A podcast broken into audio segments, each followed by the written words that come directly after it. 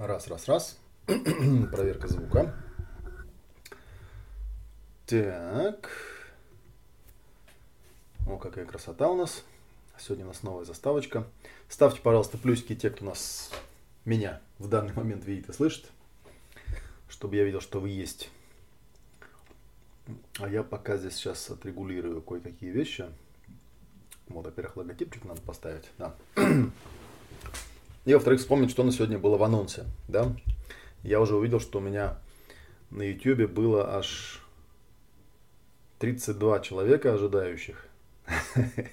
Всем приветик. Так, почему-то у меня не работает эта штука с комментариями, реакциями, да, плюсики идут. Реакции я не вижу. Не очень удобная, конечно, штука. Странно, что-то такое случилось непонятное. Почему-то перестала программка собирать комментарии. Ладно, я тогда, тогда мне придется заглядывать. Раньше вот было очень удобно, я даже на экран выводил комментарии. А сейчас у меня получается отдельно придется смотреть ВКонтактике, в Фейсбуке и в Ютубе. Ну, может, это даже хорошо, да, меньше буду отвлекаться, что называется, да.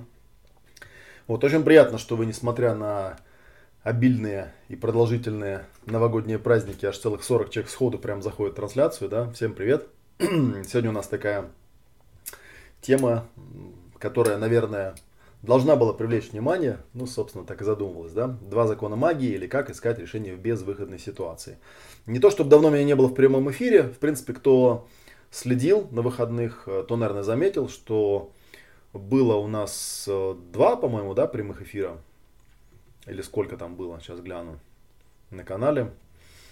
Э, там, возможно, был не очень хороший звук, потому что это была живая трансляция прямо с семинара. Да, была трансляция под названием «Боевая матрица способностей», да, спонтанная такая трансляция, которая была аж 3,5 часа, по ходу которой я там получил даже некое озарение. Вот. И была вторая трансляция, называлась «Дефолт система мозга и метапрограммирование», там, где разноцветные бумажки по полу расклеивал. Ну и была параллельно еще какая-то дискуссия у нас э, в Аске, да, Ask это у нас, сейчас, кстати, на экране покажу, мало ли, может у нас есть новички, не знают. Вот Ask FM, такое место, где можно задавать всякие вопросы, даже дурацкие вопросы, анонимно, что важно, да. То есть не рискуя тем, что вы потеряете свою репутацию драгоценную, спросив какую-нибудь ерунду. А, но зато можно замечательно со мной ругаться там, например. Вот, доказывать мне, что я не прав и все не так делаю, как надо делать. И тому подобные вещи. Вот, да. Ну что, поговорим, да, про два закона магии. Я вот просто смотрю, я часто бывает, когда что-то начинаю рассказывать, отвлекаюсь от того анонса, который был сделан, но сейчас я хочу его даже прям прочитать в прямой эфир, потому что он был основан на вопросах, которые мне задавали, и, соответственно, от него оттолкнуться. Вот что я тут в анонсе написал. За последнее время мне не раз задавали вопросы о том, что же делать, если, несмотря на все хитрости и лайфхаки, текущая ситуация все равно представляется безвыходной. Есть ли выход из безвыходной ситуации? Например, может ли немолодая, некрасивая, неинтересная женщина, которая со мной дискутировала анонимно как раз таки вот здесь вот в Аске, выйти замуж за молодого, красивого, богатого, интересного мужчину, причем она мне доказывала, что якобы я что-то по этому поводу утверждаю, хотя ничего не утверждал. И это, кстати, на самом деле для меня такой показатель очень характерный, заключающийся в том, что очень часто люди не понимающие, что такое проработка, не понимающие, что проработка, это всегда вопросы. Это не ответы. Мы советов не даем и ответов тоже не даем. Мы задаем правильные вопросы. В этом суть процессинга, в этом суть коучинга вообще любого. Это вам любой маломальский следующий специалист скажет, да, он ничего не утверждает. Если вам попадались специалисты, которые что-то утверждают про вас или там про что угодно, просто знайте, да, что это не специалисты, они ни хрена не волокут современный Э, терапии, в современном процессинге. Ну, они просто там что-то узнали, они вот на каком-то уровне зафиксировались и висят. Хотя я понимаю, что человек, который привык э, к тому, что все вокруг него что-то там утверждают, что-то там ему навязывают, он, наверное, даже если ему задавать вопросы, он всегда в этих вопросах ищет подтекст, да. То есть, когда он меня спра- там говорит мне, допустим, не молодая, некрасивая, неинтересная женщина, что хочет выйти замуж за молодого красивого, богатого, интересного мужчину, я у нее спрашиваю, а как ты это собираешься сделать? Она почему-то считает, что я ей только что сказал нет. Хотя никакого нет я не говорил, я вот там на одной из лекций как раз э, попытался показать, да, что В общем-то, для того, чтобы это сделать, нужно потрудиться. А люди у нас трудиться не любят, да, любят, чтобы им совет какой-нибудь дали, что вот Олег Матвеев рассказал, как это сделает, как это сделать, да. Ну, тогда потом можно будет привязываться к тому, что его технология, например, не работает. А вот чтобы как бы самому поработать, тут тяжелее. Еще был интересный вопрос, есть ли смысл что-то прорабатывать, когда в кавычках прорабатывать нечего. Надо ли смиряться и сидеть тихо, если у тебя явно не хватает ресурсов на то, что кажется желанием, желанным и идеальным? А, ну, опять же, тут якобы утверждалось, что якобы я в этом случае давал совет расслабиться, смириться с тем, что есть, и сидеть, в общем, э, не рыпаться, знать свое место. Вот тоже интересно, да, я такого совета не давал. А, но опять же понимаю, что в принципе вопросы, которые я задаю, я уже много раз говорил, да, что вот в Аске очень часто, когда э, кто-то тебе задает вопрос, и ты ему в ответ тоже задаешь, задаешь вопрос, человек думает, что над ним издеваются, или что его подкалывают, и что, или что его троллят или что э, я там не хочу на этот вопрос отвечать, или что это какая-то там, не знаю, еврейская привычка вопрос на вопрос, вопросом на вопрос отвечать и так далее, и так далее. На самом деле нет. На самом деле это просто стиль работы в процессинге. Мы задаем вопросы, еще раз я скажу. Это важный момент, который нужно просто понимать. Если вы его понимаете и поймете, что никто вас не троллит, а просто вам помогают посмотреть в нужном направлении, то тогда вы э, в этой теме сможете что-то добиться. А если вы думаете, что это такая, ну, как бы некая хитрая область знаний, да, где вам там сейчас что-то расскажут, вот сейчас Олег расскажет вам два закона магии, и вы такие бах, и что-то поймете про эту магию, да, и все, и пойдете там, да, какими-то новыми стереотипами получать какую-то новую э, реальность. Увы, заранее можно обломиться, да, такого, конечно, не получится. Э, так, короче, что делать, если все не так, как хочется, и с этим ничего не поделаешь? И вот я вот говорил, да, что обычно такие вопросы задают люди, которые, в принципе, не догоняют, что такое проработка или что такое процессинг. Им представляется, что это такой хитрый способ э, сломать мозг там себе или другим, чтобы мозг начал думать правильно, а не неправильно, да. Хотя дело совсем в другом.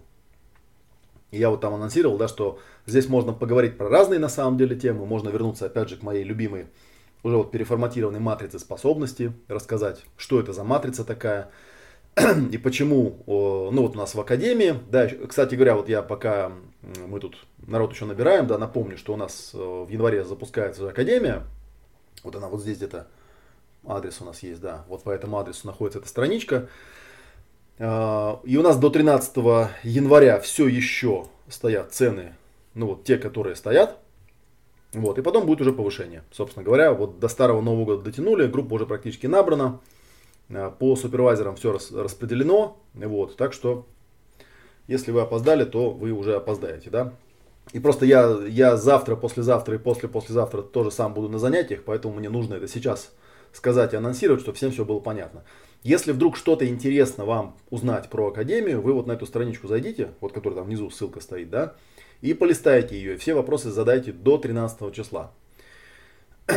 чтобы я ну, успел как-то ответить до момента, когда вы скажете, ой-ой-ой, все поздно, или как вот любят некоторые люди спрашивать, а когда будет следующий сезон?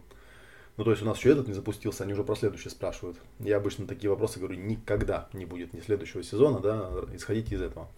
Вот, я обещал, значит, рассказать, что такое фильтры восприятия, откуда они берутся, как их настраивать, что такое абстрагирование, как его на основании увидеть, как вы сами себе выстраиваете безысходность, безвыходность там, где можно выстроить совсем другое. Что такое неосознанное, осознанное абстрагирование?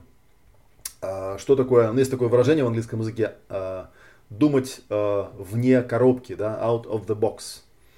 Вот что такое картонная коробка жизни, что находится за ее пределами, как люди едят слова и путают свои картонные коробки с пространством вариантов. Вот. Ну вот о чем сейчас пойдет рассказ, о том я рассказывать и буду. Сейчас я вот только вот соберу.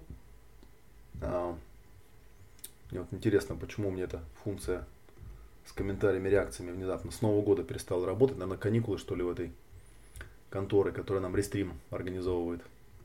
В общем, что-то не работает. Поэтому буду... Сейчас секундочку организую себе, так что мне было видно все три видео. И чтобы я везде мог видеть комментарии. Так, вот у нас фейсбучик. Так, тут пока комментариев нету. Да, три человека смотрят. Вот ВКонтактик. О, тут пишут комментарии, приветы всякие пишут. Привет, привет всем, кто меня смотрит. А, так, сейчас как тут открыть-то, чтобы я это все тоже видел. Ага. Тут у нас 16. Да, в Фейсбуке 16 человек, ВКонтакте меньше всего. Вот, а больше всего у нас в Ютубе нас смотрит. Да, в YouTube у нас о, почти уже 100 человек. Очень приятно. Так, ну что, поехали. Так, как бы нам это организовать? Давайте, наверное, порисуем. Я, наверное, начну вот с этого вопроса, который, ну, как-то меня даже, наверное, задел, как-то чисто по-человечески, да, когда мне вот доказывают. Ну, это вообще само по себе, конечно, всегда веселит, когда мне доказывают, что я где-то что-то утверждал. Ну, возможно, я где-то что-то и утверждал, да, но на самом деле э, был какой-то контекст, да, я там действительно мог что-то такое написать, что-то имея в виду, но лучше об этих э, вещах тоже задавать вопросы. Я вот всегда тоже удивлялся, да, почему, когда человек что-то обсуждает со мной, вместо того, чтобы спросить, что я об этом думаю, начинает мне рассказывать, что я об этом думаю. И, собственно, получается такая довольно бессмысленная перепалка, когда я ему начинаю говорить, нет, я этого не думаю. Он говорит, ну как же, ты же вот там же, там это говорил. Ну и получается такая разговор, даже не понимаю, кого с кем, да, потому что, ну, когда мне рассказывают, что я думаю, я, честно говоря, теряюсь, да, если я знаю что я этого не думаю, то как мне этому человеку доказать, что все-таки дело не в том, что ему кажется. Так вот, смотрите, да? Вот давайте с вами пальцы просто позагибаем. Как мыслит человек, который, э, ну, если вы смотрели, да, видео про дефолт-систему, как мыслит человек, который более-менее владеет сильным мышлением. Итак, вот смотрите, да, то есть есть некая внешняя среда, некая вселенная, да, можете там вот сейчас пальцы начать загибать, посчитать, сколько шагов вообще говоря. Их там, к сожалению, больше четырех, поэтому, скорее всего, сходу ваши мозги с этим не справятся, да, но тем не менее их не так много, как вам могло бы показаться. Так, шаг номер ноль, да, есть некая внешняя среда, которую вы посредством каких-то каналов восприятия, да, это второй палец, воспринимаете. И в этом есть некая исходная полярность, да, внешняя среда, и вы как вот, ну, как некая сущность, как некое существо, обитающее в этом теле, которое у вас сейчас есть, как я всегда шучу, да, на семинарах, что, возможно, в трансляции или в семинаре также участвуют и бестелесные сущности, вот, но они денег не платили, ну, в данном случае, правда, вебинар бесплатный, да, поэтому тут даже непонятно о чем, ну, в общем, не суть мы для них общаться не рассказываем ситуацию, как у них это обстоит, мы рассказываем для тех, э, кто там в телах сидит, вот такие, как вы. Да? И это получается, смотрите, первая такая интересная полярность. Она очень простая и очень понятная. Да? У вас есть некая точка зрения, у вас есть некое пространство, у вас есть некое тело, и у вас есть некие каналы восприятия, которые автоматически ограничивают ту реальность, которую вы видите вокруг себя. А, ограничивают как в физическом смысле, да, так и, в общем, во всех остальных смыслах. Ограничивают с точки зрения, наверное, эмоционального какого-то восприятия, с точки зрения каких-то ментальных установок там и прочее, прочее, прочее. И вот эта вот штука называется фильтр восприятия. Фильтр восприятия, у него есть некий плюс, заключающийся в том, я вот подумал, давайте я просто порисую, наверное, да, так она будет нагляднее. А то вы, если пальцы будете загибать, то долго мы не уйдем в такой нашей раскладочки. Дайте, вот у меня тут доска подготовлена была. Мне тоже полезно ее лишний раз перерисовать. Так, надо только вспомнить, каким инструментом я тут рисовал. Так, не этим, наверное. Так, слишком тоненький. Так, а что? Ну, наверное, вот этим, да, и потолще сделать. Вот так вам будет хорошо видно. Сейчас так постираю, каляки-маляки, да? Вот начинается с того, что я там рисовал на схеме, если помните, да, вот некая там бесконечность, да, внешняя среда. Внешняя э, среда или там вселенная, не знаю, как угодно ее назовите, да, и я ее так вот волнистой такой чертой отделю. И опять же напомню, да, что у Коржибского на структурном дифференциале там такая парабола, с неким отломанным кончиком, да, которая показывает, что здесь, конечно, бесконечное, бесконечное количество параметров. Вот. Ну и здесь нарисуем, да, вот он ваш аватарчик, то есть ваше тельце, ручки, ножки, ножки, огуречек, получился человечек. И вот у него там есть глазки, ушки и прочие всякие вещи, да, как вы там на лекции рассказывал. Да, у нас, в принципе, рецепторов в теле не так много, если по типам смотреть, да. У нас есть зрение, да, то есть фоторецепторы. У нас есть какие-то химические рецепторы, да, которые определяют там, вкус, э, обоняние. У нас есть механические рецепторы, которые дают нам осязание, слух, э, ощущение равновесия, ощущение положения в пространстве. У нас есть э, внутренние рецепторы, которые дают нам ощущение астматические, да, там давление жидкостей тела. И есть еще термотемпература и болевые рецепторы. Да, вот все эти вещи, они как-то там, в общем, короче говоря, это все дело отфильтровывают. Да, ну и вот здесь в этом месте можно нарисовать, да, такие опять же, следуя традиции Коржибского, такие вот веревочки, да, которые представляют собой некие каналы восприятия, ну и напишем, видите, хорошо пишется, да, каналы, каналы восприятия, в разных школах разное количество описывают, да, ну, в общем, не суть. Все равно понятно, да, что поскольку вы локализованное человеческое существо, то, в общем, как-то вы эту реальность ограничиваете. И вот, я начал говорить о том, что, э, ну, кстати, вот здесь вот можно еще сверху приписать такое слово фильтр, да, фильтр. Или, наверное, ну, кстати, да, фильтр очень хорошо подходит, термин. А, потому что, наверное, если мы э, сейчас оперировали терминологией Коржибского, да, то он бы сказал, что здесь происходит первое изначальное абстрагирование. И здесь же мы видим, кстати говоря, самую первую нашу полярность. Да? Это вот внешняя среда, это бесконечное, и наше тело. Да? Как только у нас появляется какая-то проявленность, появляется какое-то эго, какое-то я, какое-то тело, в общем, какая-то точка зрения, короче, появляется, уже происходит некое ограничение. И положительная сторона этого заключается в том, что теперь мы можем как-то оперировать в этой внешней среде. Почему? Потому что у нас теперь не бесконечное количество параметров, а конечное. Так ведь, да? И поэтому, соответственно, если вы не молодая, не красивая, не интересная, какая там еще, какая-то женщина, да, то вы должны понимать, что э, смысл вот этого описания заключается не в том, что я там как-то вас хочу обидеть, да, или обозвать какими-то обидными словами, там, не молодая, не красивая, а смысл в том, что это некие слова, которые описывают э, вполне понятные свойства э, вот этой самой немолодой, некрасивой, небогатой, неинтересной женщины, потому что ее фильтр устроен так, как устроен фильтр у немолодой, небогатой, некрасивой, неинтересной женщины. Более того, на самом деле, когда она сама себя так описывает или сама себя так ощущает, нужно понимать, что это именно ее самоописание. Да? Вот там у меня в анонсе было написано, да, что люди едят слова. Дело в том, что как только сам человек себя называет, вот там, не молодым, к примеру, да, сразу тут что-то у него там щелкает. Вот у меня, э, когда я особенно там совсем был молодой, меня всегда поражал вот этот вот момент, да, в какой э, момент конкретный человек, там конкретная Маша или конкретный там Игорь, начинает вдруг считать, что он уже вот в возрасте, вот он уже не молодой. Особенно, когда вот я в детстве жил у своих там теток, например, да, у меня родители там уезжали за границу, я жил у теток. И вот у меня была такая тетя Нина, которая, ну, мне говорила, что я должен ее всегда слушать, например, да, потому что она старше. А я на нее смотрел и думал, ну, какой-то странный критерий, да, мало ли, что она старше, да, а может быть, она глупее, например. Я понимаю, конечно, что это там для 12-летнего ребенка, наверное, было весьма самонадеянно, да, но тем не менее, я смотрю на нее и думаю, а, с чего он решил то, что она лучше меня понимает, как что-то устроено? Более того, если мы какой-то конкретный вопрос берем, да, и рассматриваем, она-то его рассматривает как не молодая, не красивая, не интересная, не богатая женщина. Я-то рассматриваю это по-другому, у меня фильтр совершенно другой. И, соответственно, у меня даже и события, э, которые я как бы вижу, обстоятельства, которые наблюдаю, тоже совсем другие получаются, потому что фильтр другой. Такая вот беда. Вот. Ну а минус, э, соответственно, заключается в том, что вот этого фильтра заключается в том, что если этот фильтр, фильтр он ведь что нам дает? Да, фильтр нам дает некую реальность, то есть, правильно сказать, некую карту внешней среды.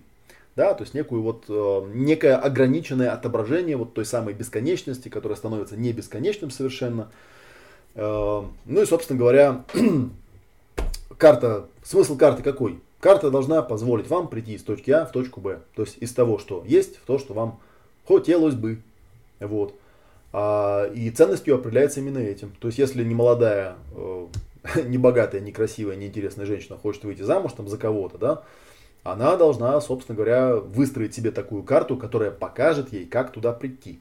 И, собственно говоря, вот спор, который там в Аске был, он был такой, ну, наполовину для меня бессмысленный, потому что мне в итоге, э, собственно говоря, мой корреспондент написал, что э, все то, что ты рассказываешь, Олег, это все ерунда, нужно просто надеяться, верить и идти вперед.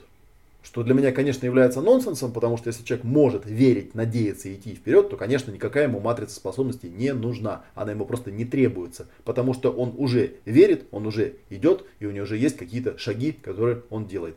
Приведут они э, его к желаемому результату или не приведут, но это вопрос опыта, да? Мы не знаем, приведут они или не приведут. Мы не можем это гарантировать.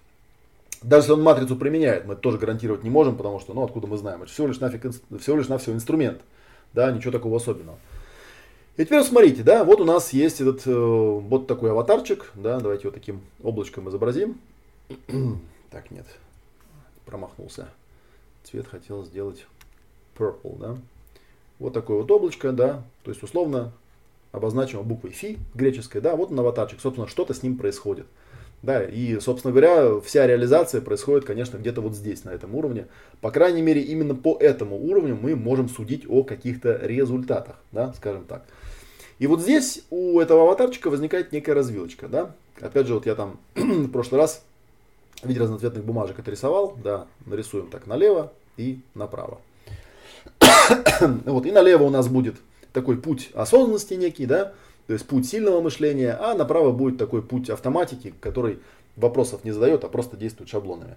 И как выглядит э, путь того человека, который все-таки пытается как-то ну, осознавать, что он там собирается получить. Вопрос э, номер один, да, вопрос номер один. Я там рисовал такой символ. Это символ принадлежит в математике, да. Вот такой вот, хоп. Вопрос номер один очень простой. И с него начинается любая сессия, например, символического моделирования, которое мы будем э, изучать на четвертом модуле э, Академии. Вот тут у нас где-то по модулям все расписано. Да? Метафорическое моделирование состояний. Кстати, тоже удивительно, что мне же там, мне же какой-то корреспондент рассказывал, что на самом деле, по его мнению, да, нужно не говорить человеку о том, что то, чего он хочет достичь, недостижимо, а нужно рассказать ему, как это смоделировать с помощью символического моделирования. ну, это называется, я обычно на такие сентенции реагирую словами «спасибо, Кэп». Да, то есть обучал, обучал я, уже там десяток лет этому обучал, обучал, да, и вдруг наконец-таки мне рассказывают, чему я, оказывается, обучал. Вот тена, открытие. Но тем не менее, да, к чему это я? Я это к тому, что в любой э, нормальной ситуации первый вопрос, который, наверное, стоит себе задать, это что я хотел бы, чтобы было, или что я хотел бы, чтобы произошло, что я хочу получить, другими словами. Именно поэтому я знак принадлежит поставил, да, что бы я хотел иметь, чем бы я хотел обладать в итоге, да, вот некое там событие во внешней среде произошло, которое как-то вас там торкнуло, как-то вас там вывело на мысли о том, а, что надо как-то шевелиться, надо что-то делать, надо что-то менять. Да? И первый вопрос, который стоит себе задать, это что я хотел бы, чтобы произошло. Потому что если вы его себе не зададите, то вообще никуда не пойдете. И на этом этапе тоже нужно понимать. Ну, во-первых, ответ на этот вопрос, что я хотел бы, чтобы произошло, он тоже ограничен тем опытом и той точкой зрения, теми фильтрами, да, которые у вас есть. Ну, это как бы очевидно, но тем не менее тоже некоторые люди, для некоторых людей это прям такое открытие, да, то есть они думают, что они э, такие супербоги, да, и они вот все видят без фильтров, в то время как другие все видят как неправильно через фильтры. Ну, как-то, допустим, вы более-менее разумный человек, да, и такой вопрос себе задаете. Или можете задавать любую разновидность этого вопроса, да, помните, у меня там был знаменитый такой очень популярный пост э, в ЖЖ, где стоял мальчик э, на фоне такого громадного слайда, и там на слайде было написано, постоянно задавай себе вопросы, а не хуйню ли я делаю, да? Это, в принципе, из той же серии. Он немножечко по-другому задан вопрос, но в принципе о том же, да, что ты хотел бы, чтобы произошло? Вот ты сейчас что-то делаешь, а зачем ты это делаешь? А для чего? Чтобы что? Да, это вот точка Б. И в принципе с нее даже стоит начать. Даже если вы, вот мы когда э, говорим про целеполагание, мы будем говорить об этом на втором модуле, например, Академии, да, Как у нас там второй модуль называется? Сейчас посмотрим. Да, полная версия программы лайф-коучинга. Там же все это разбирается подробно. Мы будем говорить о том, что когда человек ставит цель, эта цель ставится не, э, ну, то есть она не является абсолютной. То есть, когда я вижу, как кто-то там где-то пишет, что он там, кто-то изобрел там э, систему стопроцентного достижения цели, мне изначально смешно. Знаете почему? По той простой причине, что а, вообще говоря, у нормального живого человека всегда работает механизм обратной связи. То есть, если я себе придумал какую-то цель, там, не знаю, из серии, там, хочу приобрести Мерседес, но я что-то конкретное придумал, то никто не исключает, что где-то там по ходу осознавания потребностей своих, то есть для чего мне этот Мерседес нужен, я не передумаю. То есть я, например, не осознаю, что мне, мне нужен не Мерседес, а вообще какой-нибудь там пикап, там, да, грузовик, к примеру, да, под те потребности, которые у меня реально есть. ну и что, получается, что я цели не достигну, что ли? Нет. Это же глупость, да? То есть цель ставится какая-то, ставится изначально э, с такой задачей, э, ну как бы увидеть, что получится, если я себе где-то там, далеко на горизонте, поставлю некую вешку и начну к ней двигаться, да? То есть путь там, да, в тысячу ли начинается с первого шага. То есть вот я просто выбираю себе некое направление, говорю, пойду вон туда. Я не знаю, что там, я только предполагаю. То есть когда я на, на первом шаге задаю себе вопрос, что я хочу, чтобы произошло, я только предполагаю, что там может произойти. Есть разные способы с этим работать. Ну, например, Допустим, на этом шаге, это я, собственно говоря, видите, уже почти что, почти что начал объяснять, как работает матрица способностей. Просто, может быть, с такой точки зрения, с которой вы пока еще ну, не смотрели. А, например, предлагают человеку описать идеальную картинку, да, или момент воплощения замысла. То есть, как оно будет, когда это сбудется. То есть, что, что бы ты хотел получить. И он это описывает, понятно, там есть определенные правила, про которые рассказываются, там, не знаю, система смарт какая-нибудь, да, что все должно быть там конкретное, измеримое, э, там, локализованное, зависит от тебя и тому подобные вещи, то есть разные системы, но неважно, да, допустим, он просто опишет эту идеальную картинку. Я всегда вспоминаю, что еще в 20-е годы 20 века был один американец по фамилии Уоллес, который написал книгу о том, как достичь практически любой цели. И технология у него была элементарная. То есть он предлагал человеку взять и описать, что конкретно человек хочет достичь, представляя себе, как будто бы он делает заказ там, да, ну вот у Деда Мороза или там у этой внешней среды. Мы сейчас вот разберемся с тем, каким образом эта внешняя среда будет выполнять ваш заказ, к примеру, да. И чем подробнее вы опишете, тем, не знаю, лучше внешней среде некой, да, будет понятно, что, собственно говоря, вы хотите, чтобы произошло. Это как, не знаю, там, письмо Деду Морозу, там, условно говоря, да, или там, не знаю, заказ у... Или вот как в фильме «Ослепленный желаниями», там был такой сюжет, когда парень продал свою душу дьяволу, там, дьяволицы, Лиз Херли ее играла в обмен на семь желаний. И э, дальше у него... Так, какие-то звуки здесь паразитные издаются, да, сейчас повыключаем. Так, включить. Ага, включилось. Есть. И вот, короче говоря, он ей там эти желания свои формулировал не совсем точно, да, поэтому она над ним, как он считал, издевалась. Хотя на самом деле она выполняла ровно то, что он у нее просил.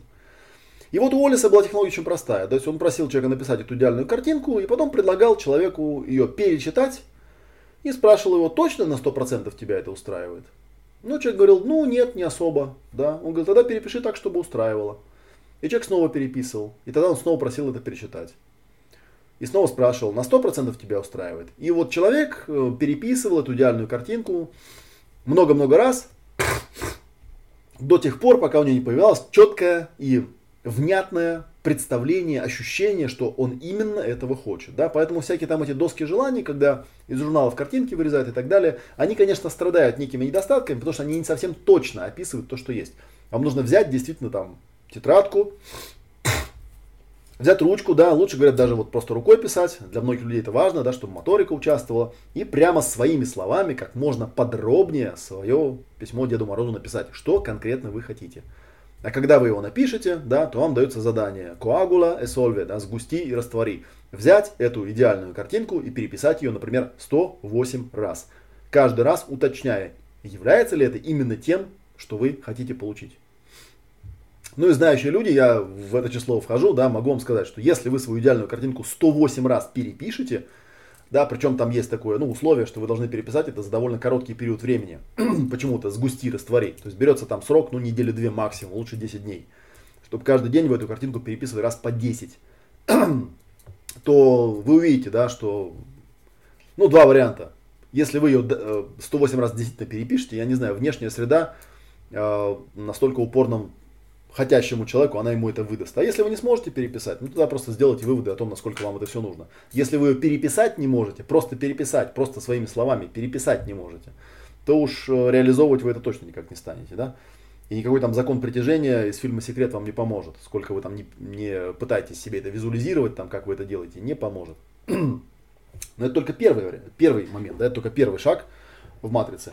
Допустим, вы с этим справились. Есть еще другие моменты, другие нюансы, мы сейчас не будем погружаться, иначе мы закопаемся да, с э, этими деталями, что конкретно там э, еще нужно сделать.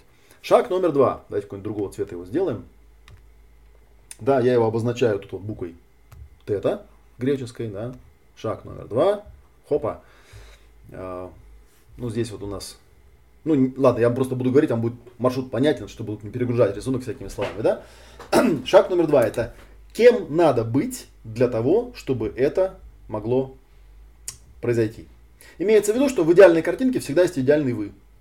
Там же есть идеальный вы, правда? Вот, ну, соответственно, это некая идеальная роль, да, то есть, если вы хотите что-то иметь, надо быть тем, кто может это иметь, кто может этим обладать, правильно, да, быть, делать, иметь. Вот эти три элемента нужно согласовать. Э, шаг номер один это что я хочу иметь, что я хочу получить. А шаг номер два, а каким надо быть для того, чтобы я это мог получить. И вот тут вы тоже легко можете, а, опять же, да, получить такой следующий момент согласования.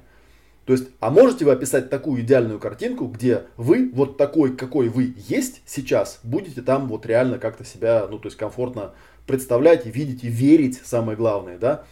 Вот мы когда с этой э, дамой общались, да, не молодой, не красивой, не интересной по поводу всего этого дела. И она меня обвиняла в том, что я якобы ей всю веру рушу. Я веру не рушу, меня интересует структура веры. Потому что когда человек сделал шаг номер один, один из ключевых вопросов, которые в LifePro задаются – а веришь ли ты, веришь ли ты на все сто процентов, что именно так оно и будет? Веришь ли ты? Потому что если не веришь, ну, тогда вот и все и приехали, да, тогда в ваш рецепт надо просто верить. Мне вообще тут, просто верить, надо все, вообще все просто, да, надо просто верить. Вот, а все плохое, что в жизни нужно просто прекратить. А во все хорошее нужно просто верить. Если вы это можете, все плохое просто прекратить, а во все хорошее просто верить, как я уже говорил, ну, флаг в руки. Если человек нам говорит нет, а он, конечно же, говорит нет, да, то тогда у нас есть с чем работать. Тогда мы будем выяснять, а почему он не верит. А если он говорит да, а мы, тогда мы ему говорим, хорошо, а следующий вопрос такой, да, тоже на засыпочку. Хорошо, ты веришь, что так оно и будет, да, а себя попробуй в эту картинку поместить. Можешь ли ты быть таким, каким нужно быть в той идеальной картинке? То есть вот ты, ну тут два варианта есть, да, либо э, подходишь ли ты такой, какой ты есть туда, в эту идеальную картинку. Или там ты какой-то другой, тоже идеальный, к примеру, да, тогда можешь ли ты стать таким, какой ты там в идеальной картинке у себя прописан? Можешь ли ты эту роль, там, условно говоря, надеть, да? То есть, скажем так. Что ж такое? Что на меня тут бульки всякие издает? Так, сейчас, секунду. Вот. Потому что если нет, то опять же, да, видите, рецепт, что типа все это легко взял, просто и поверил, он как-то вот не срабатывает такие вещи. Тут, кстати говоря, можно и от обратной стороны пойти, но я сейчас вам про это расскажу. Следующий момент, да, следующий элемент, который мы сюда допишем. Так, давайте еще кого-нибудь вот цвета сделаем для разнообразия, да. Шаг номер три. Шаг номер три, который я обозначаю пси. Ну и те, кто вот видел мои системы, схемы более ранние, так сейчас чуть покорректнее нарисую. Здесь надо вертикально вниз нарисовать, вот так. Пси, да, шаг номер три. Э, пси это эмоции, да, если тета это ум головы, то есть кем надо быть, роль там, да, то пси это эмоции, да, то есть в каком состоянии, э, в какой эмоции нужно находиться, чтобы быть таким э, кем-то, да, кто может получить номер один, кто может получить эту идеальную картинку. Видите, согласование как идет, очень просто. То есть можно взять, открыть эту большую красивую эмоциональную шкалу, ну давайте я вам сейчас ее найду, да, чтобы наглядность какая-то была. Угу. У нас она там где-то есть, прям такая красивая, красивая, красивая. Сейчас я вам ее покажу. Так.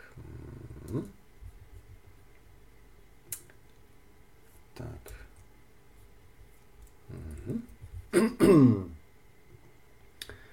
У нас на семинарах обычно прям такие стенды есть, да, я их показываю. Так, у нас есть, э, так, вот стенды, есть так называемая полная шкала эмоций. Она очень красивая, я вот я вам сейчас ее хочу показать во всей ее красоте. Так. Открывается файлик. Угу. Так, сейчас мы чуть-чуть ее уменьшим, потому что она совсем огромная. Вот у нас есть такой вот, э, вот такой вот такой вот стендик, да, он показывает, называется ясные эмоции, он показывает шкалу. Да, шкала, кстати говоря, очень такая простая, как раз прямо непосредственно к тому, о чем мы говорим, имеет отношение. Здесь на самом-самом верху находится полный успех, да, некое состояние, это эмоциональное состояние, вот этой вот полной веры такой, да, когда ты смотришь на свою идеальную картинку, которую ты хочешь получить, вот прям смотришь на нее из точки 2 в точку 1 и понимаешь, что да, прям вот смотрю и понимаю, что ну все, вот могу это получить. Опять же, подчеркну, это важный момент. Если, если у вас такое состояние возникает, ну вообще супер. Ну и тут вот разные, идут всякие разные такие вот состояния, да, не очень хорошие, идут, идут, идут. И вот в самом низу, видите, справа внизу находится полный провал. То есть это вот как раз такое состояние нуля полного, да, то есть когда вы смотрите на эту идеальную картинку и понимаете, что не будет этого никогда. И э, на самом деле тут, наверное, вопрос уже другой технически возникает, да, то есть здесь же, здесь же вот смотрите, давайте картинки вернемся. Вот смотрите, первое, прописал я эту идеальную картинку, которую можно разными, обра- разными способами прорабатывать, да, я их все перечислять не буду, на втором модуле Академии об этом будет подробнейшим образом рассказано, то есть как с идеальной картинкой правильно работать. Со второй точкой тоже, да, то есть что это за роли такие, как описать себя там идеального или принять себя таким, какой я есть, и тому подобные вещи. Тоже мы вот в это обсуждали. Очень странную вещь, да, что когда ты человеку говоришь, что вообще любое изменение начинается с принятия, огромное количество людей принятие понимает, э, ну, в таком стиле, что Олег, короче, Матвеев дал такой совет, нужно, короче, смириться с тем, что ты полное говно, ничего в этой жизни не достигнешь, и просто жить с этим, да, вот они это понимают под словом принятие, на самом деле нет. Принять что-то как есть означает опереться на то, что есть, и с этого момента начинать идти вперед. Принятие никак не обозначает смирение или бездействие. Э, да, кстати, даже смирение не обозначает бездействие, на самом деле, если вы разберетесь в этом, да. Смирение, принятие означает опереться на то, что есть. Выйти из вот этого отрицалого, да, что типа там, на самом деле у меня все хорошо, нужно просто верить, что все у меня будет замечательно. Доверьте сколько угодно. И вот, и даже если вы найдете примеры, когда человек просто-просто верил, у него просто получилось, я вас уверяю, что на один такой пример вы найдете десятки тысяч, где человек тоже просто верил, и получилось у него в итоге жопа. Потому что он никак не прорабатывал, никак не исследовал что-то. И, кстати говоря, вот глядя на картинку, еще раз да, хочется откомментировать, что очень часто тоже люди не понимают слово прорабатывал. Им кажется, что прорабатывать это какая-то вот ну не знаю, там, какая-то процедура сродни там варки зелья какого-то волшебного, да, сейчас там волшебное зелье какое-то сварю, типа выпью и все само собой сбудется. Нет, проработка, вообще говоря, это просто ясное мышление. И когда мне человек говорит, вот Васки тоже задавали вопрос, а бывает такое, когда проработки во вред, нужно просто идти и делать. Ну как вам сказать, да, бывает такое, что вот думать уже больше не надо. Вот ты уже все придумал, и теперь иди и делай. Бывает такое? Ну, так, опять же, мыслят люди со слабым мышлением. Они думают, что, ну, я придумал правильный способ, он же правильный, ну и все, больше вопросов задавать не надо. Вот теперь иди, ни о чем не думай. Ну, то есть, типа там, не надо думать, да, с нами тот, кто все за нас решит. То есть, типа, я вот придумал и все. Ну, такого же не бывает. Вы же, наверное, ну, на каком-то уровне все-таки это понимаете, да? Что все-таки, если вы вот я сейчас когда цикл до конца дорисую, вы понимаете, что этот цикл постоянно должен прокачиваться, постоянно должны понимать. Вот идеальная картина, вот я, который хочет ее получить, вот мое состояние, которое я там выбираю, да, вот я смотрю, анализирую, да, а получается у меня полный успех в этом состоянии или не получается. То есть, когда я вот эту идеальную картинку себе прорисовал и прорисовал идеального себя, я на нее смотрю, у меня что возникает? Состояние гармонии или у меня состояние там обиды и, я не знаю, там тревожности получается? Потому что если я ближе к полному провалу, чем к полному успеху, но это вот такая да, прямая система предсказания, не моего оценочного предсказания, а вашего собственного внутреннего предсказания. Мы сейчас чуть позже поговорим, откуда это берется. Откуда берется такая штука, когда ты смотришь, то есть ты придумал себе идеальную картинку, ты придумал себе идеального себя, но при попытке это на себя надеть, как-то представить, притянуть, заставить работать этот пресловутый закон притяжения, вы понимаете, что что-то вы впадаете в какую-то хандру и понимаете, что ни хрена этого не будет никогда. Откуда такая обратная связь приходит и что с ней делать? Ну, что с ней делать, наверное, вы подозреваете, да? Прорабатывать, конечно. То есть искать источник, откуда это берется. Но абсолютно точно здесь не работает рецепт. Просто верить и идти вперед, несмотря ни на что. Потому что если вам ваша система говорит, что при той идеальной картинке, которую вы нарисовали, и при той э, идеальной роли, которую вы себе не знаю, там, прописали, вы ощущаете что-нибудь из диапазона тяжести, к примеру, да, там, омертвение, горечь, горечь, там, обморок, брошенность и беспокойство, ну, как-то можно, конечно, продолжать верить и идти вперед, да, но что-то как-то тут, что-то не то в системе, да, то есть согласование отсутствует. Ну и дальше, да, дальше вот я тут, э, как так, какого цвета еще нет у меня. Дальше я пропишу такой шаг, ну давайте пусть будет вот синий, да, обозначу буковкой лямбда, я сейчас буковки поясню, к чему они, да. И это будет наш четвертый шаг. А, и в матрице там написано, что нужно выбрать, то есть здесь у нас идеальная картинка, здесь у нас идеальная роль, здесь у нас идеальное состояние, здесь у нас, конечно, должен быть идеальный план. Что такое план? Еще раз напомним, да? План это список действий, каждая из которых является абсолютно выполнимым и понятным. Абсолютно выполнимым и понятным. Да? Если есть хоть один пункт, который невыполним или непонятен, то это не план. Это просто список ваших, я не знаю, там, опять же, каких-то хочушек, да, хочу там чего-то, хочу-то, но это не план. Кстати говоря, если мы сейчас на секундочку отвлечемся от всех наших картинок, вы можете задать вопрос сейчас, да? Прям взять его и задать, спросить, а магия это здесь при чем? Вот Олег там обещал про какую-то магию рассказывать, опять со своей этой дурацкой любимой э, матрицей способностей полез, да? Э, знаете, есть такое выражение, оно очень, кстати, хорошее, очень правильное. Э, любая достаточно высоко развитая технология на практике абсолютно неотличима от магии.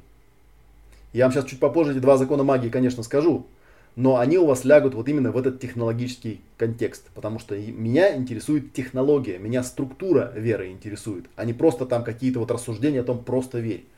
Опять же, я повторю, что, эм, возможно, это моя личная проблема. Я всегда говорю, что я всегда страдал от того, что я слишком умный. В том смысле, я сейчас, кстати говоря, совершенно не, ну, не шучу, потому что я когда смотрел на людей, которые просто могут искренне верить во что-то, я, правда, не очень верю в их успешность, но тем не менее, я им, правда, завидовал. Вот я смотрел на них и думал, нафига я такой умный, вот взял бы сейчас просто поверил и все. Просто поверил бы и пошел бы вперед, и просто бы делал, и не думал ничего, а я вот думать начинаю, да. Поэтому я вынужден был свою э, какую-то технологию изобретать, где я свои мысли э, буду учиться направлять в определенном режиме, в определенном направлении, да, для того, чтобы они все-таки как-то были структурированы. Да, и, соответственно, ну вот пусть у нас будет желтое, да, на основании всего этого дела, на основании этого плана принимается некое решение, решение, вот, которое представляет собой ну, некую там условную пятую точку. Да? И, соответственно, это решение дальше воплощается. Ну, решение, если у нас это план, да, то решение это сделать пункт номер один в этом плане, грубо говоря. Да? И это решение дальше воплощается в конкретные действия. Действия. Ну, а это действие, собственно говоря, так вот пунктиром нарисуем. Оно каким-то образом изменяет окружающую среду. Вот так работает программирующий цикл, да? Первый вопрос, что я хочу, чтобы произошло. Второе, кем надо быть для того, чтобы это могло произойти. Третье, соответствует ли мое состояние тому, кем надо быть, чтобы это могло произойти. Четвертое, есть ли у меня план, да, есть ли у тебя план, мистер Фикс. И пятое, какой конкретно пункт плана нужно сделать сейчас. Да, и дальше просто действуй. Да, вот получается такие четыре вполне понятных шага. Ну или если вот вспоминать боевую матрицу, да, то здесь опять же да, идет наблюдение некое. Э, шаг наблюдения, он вот, наверное, включает в себя внешнюю среду, фильтры и описание того, что я хотел бы, чтобы произошло. Дальше идет шаг такого анализа, согласования теты, пси и лямбда, да, кем надо быть, каким надо быть, что конкретно нужно сделать. Ну и дальше идет, собственно говоря, четвертый шаг, это принятие решения и воплощение действия, да. То есть шаг решения получается там, если вот брать по этой схеме, наблюдай, анализируй или там ориентируйся, принимай решение, действуй. Да, решение это четвертый шаг, действие. Решение третий шаг, действие четвертый шаг. Все четыре шага получается, да? Вот такая вот штука. И если бы вот так оно работало, все было бы хорошо. Вот я прямо сейчас нарисовал, по сути, схему, ну, правда, прокачанную уже схему, да, фильма «Секрет».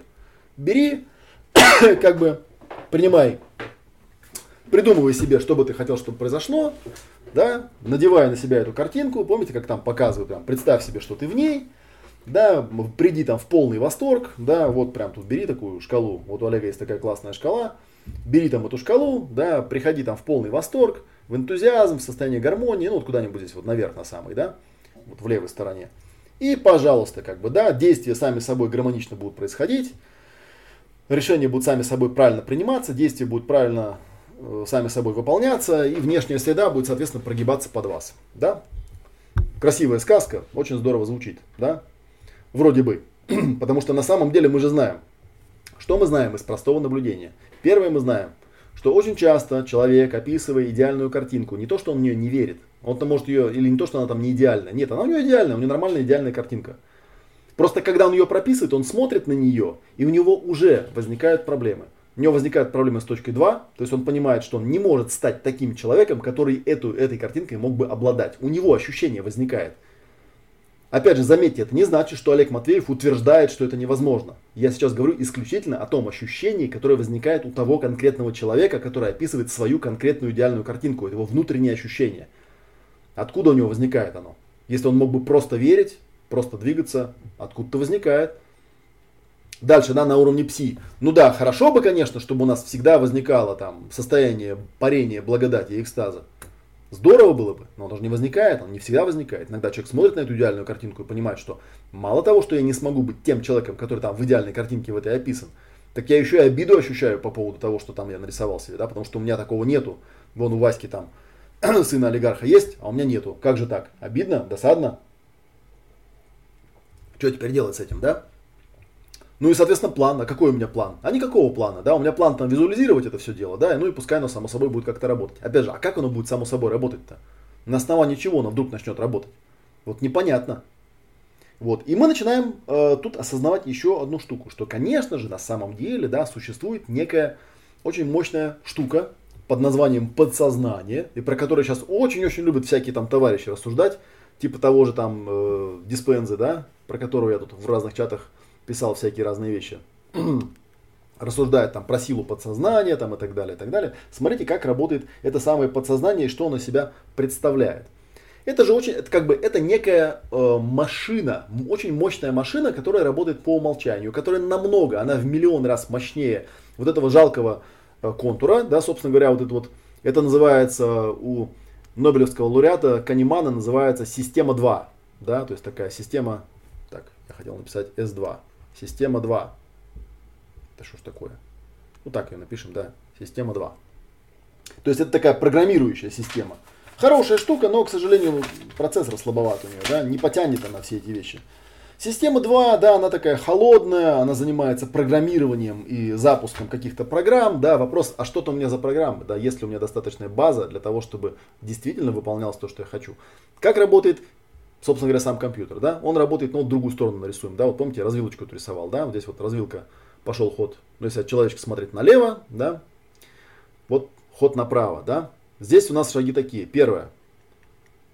Вот смотрите, да, во внешней среде произошло некое событие.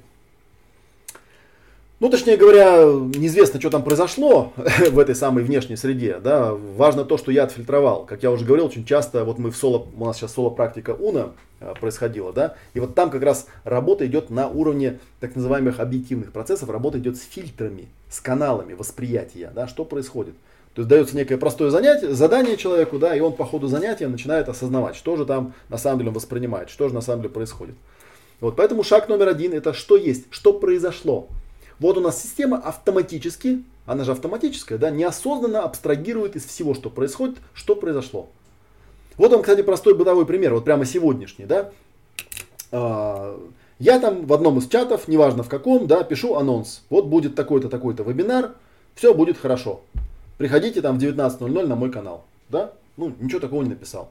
Кто-то в этом чате, конечно же, задает стандартный вопрос. А запись будет? Спрашивает. И я этому человеку в шутку обратно пишу. Я говорю, наверное, я когда-нибудь за этот вопрос кого-нибудь убью. Вот, потому что обязательно найдется кто-нибудь, кто этот вопрос задаст. Да, а запись будет? Вот, ну, я вот я раньше даже, ну, кто вот меня давно смотрит, знает, что раньше я даже прям делал первый слайд всегда, да, там, с огромными, с огромной надписью, да, запись будет. Потому что, ну, вот правда, я не понимаю, если эфир открытый, то я его специально делаю открытым для того, чтобы его могло посмотреть максимальное количество людей. Ну и какой смысл мне эту запись в эфире ну, не оставлять? Тем более, что все каналы, на которых я вещаю, и э, YouTube, и ВКонтакте, и Facebook, и Одноклассники, они запись делают автоматически, и она остается, собственно говоря, ровно там, где и происходил прямой эфир. Да, почему я его беру-то? я это в шутку написал, э, ну и мне там э, тот человек, которому я это написал, пишет, ну а что ты самому первому человеку там ответил на этот вопрос? Я вот пишу, Ровно то, что я вам сказал. Говорю, так и так, на всех каналах, конечно же, запись останется, потому что открытый эфир, он для всеобщего просмотра. И в нем даже есть какие-то, видите, там рекламные моменты. Вот я напоминаю про Академию, да, запись, в которую заканчивается уже 1, 13 э, января, ну, по той цене, по которой, которая там сейчас стоит. Поэтому обратите на это внимание, да, что бы мне, зачем мне с прямого эфира убирать это. Через какое-то время там появляется человек и пишет мне – Олег, как же ты задолбал свой гнев и агрессию выливать на участников этого чата? Как надоело вот это вот говно твое, которое ты постоянно льешь там и так далее, и так далее, и так далее. Что-то такое вот вываливает. Вот я смотрю, знаете, я вроде, ну не знаю, вроде вот все учел, я смотрю, думаю, а где было говно-то? Ну, то есть, я дал анонс, человек спросил, будет ли запись, я там, причем со смайликами, в шутку сказал, что, наверное, убью, там, да, в чем тут, ну, то есть, не знаю, по-моему, совсем чувство юмора должно быть отключено у человека, он же понимает, что я ничего такого серьезного не дописал. Тем более я это писал человек, человеку, которого хорошо знаю, она хорошо знает меня. Вот. Это что означает? Означает, что из всего, что было сказано, вот конкретно этот аватарчик фиолетовый, да, вот тот человек, который про говно написал, да, то есть он отфильтровал какой-то ну, свой кусок. которого самое интересное во внешней среде это даже особо-то и не было. Ну, точнее, как он был, наверное, да, можно, наверное, на каком-то уровне восприятия представить себе, что сидит там такой злобный Матвеев, трясется, да, и сделав анонс собственного вебинара, да, настолько его там колбасит и плющит, да, что он, а, ну он же злобный, да, у него аж там пена капает изо рта, он, он просто не может как бы не откусить кому-нибудь голову, да, потому что он же для этого людей на вебинар собирает, правда ведь? Ну, чтобы им голову поотрывать на вебинаре. В этом же смысл. Да, вот представляете, каким образом эти фильтры работают у человека. То есть у него существующая ситуация, что там что-то нехорошее было написано, да? Вот. Хотя я не это имел в виду. И вот уже на этом уровне, понимаете, получается конфликт. Потому что, смотрите, вот видите, у меня слева один и справа один. Ну, на картинке, вот с правой стороны у меня написано, ну, на номере один, это что я хотел бы, чтобы произошло. А с левой стороны, а что на самом деле происходит. Видите, появляется первая полярность. Ну, точнее, вторая, да, первая полярность была внешняя среда и тело. Внешняя среда против тела, тело против внешней среды. Где тело это что-то ограниченное, да, а внешняя среда это что-то неограниченное, да, такая бесконечность, ограниченность, такая первая полярность. Вторая полярность, что я хочу, чтобы произошло, и что на самом деле происходит. То есть, что я хотел бы абстрагировать из этого окружения, из этой бесконечности, и что я на самом деле абстрагирую. То есть, хотел бы абстрагировать там счастье, парение, благодать, а абстрагируется у меня почему-то гнев, злость, агрессия и говно. Вот, причем, ну, естественно, я, будучи человеком неосознанным, мне, естественно, кажется, что этот гнев, злость, агрессия и говно, это, конечно, Олег сделал, естественно, да, это же его злость, гнев, э, агрессия и говно, ну, это же очевидно, да, что это его.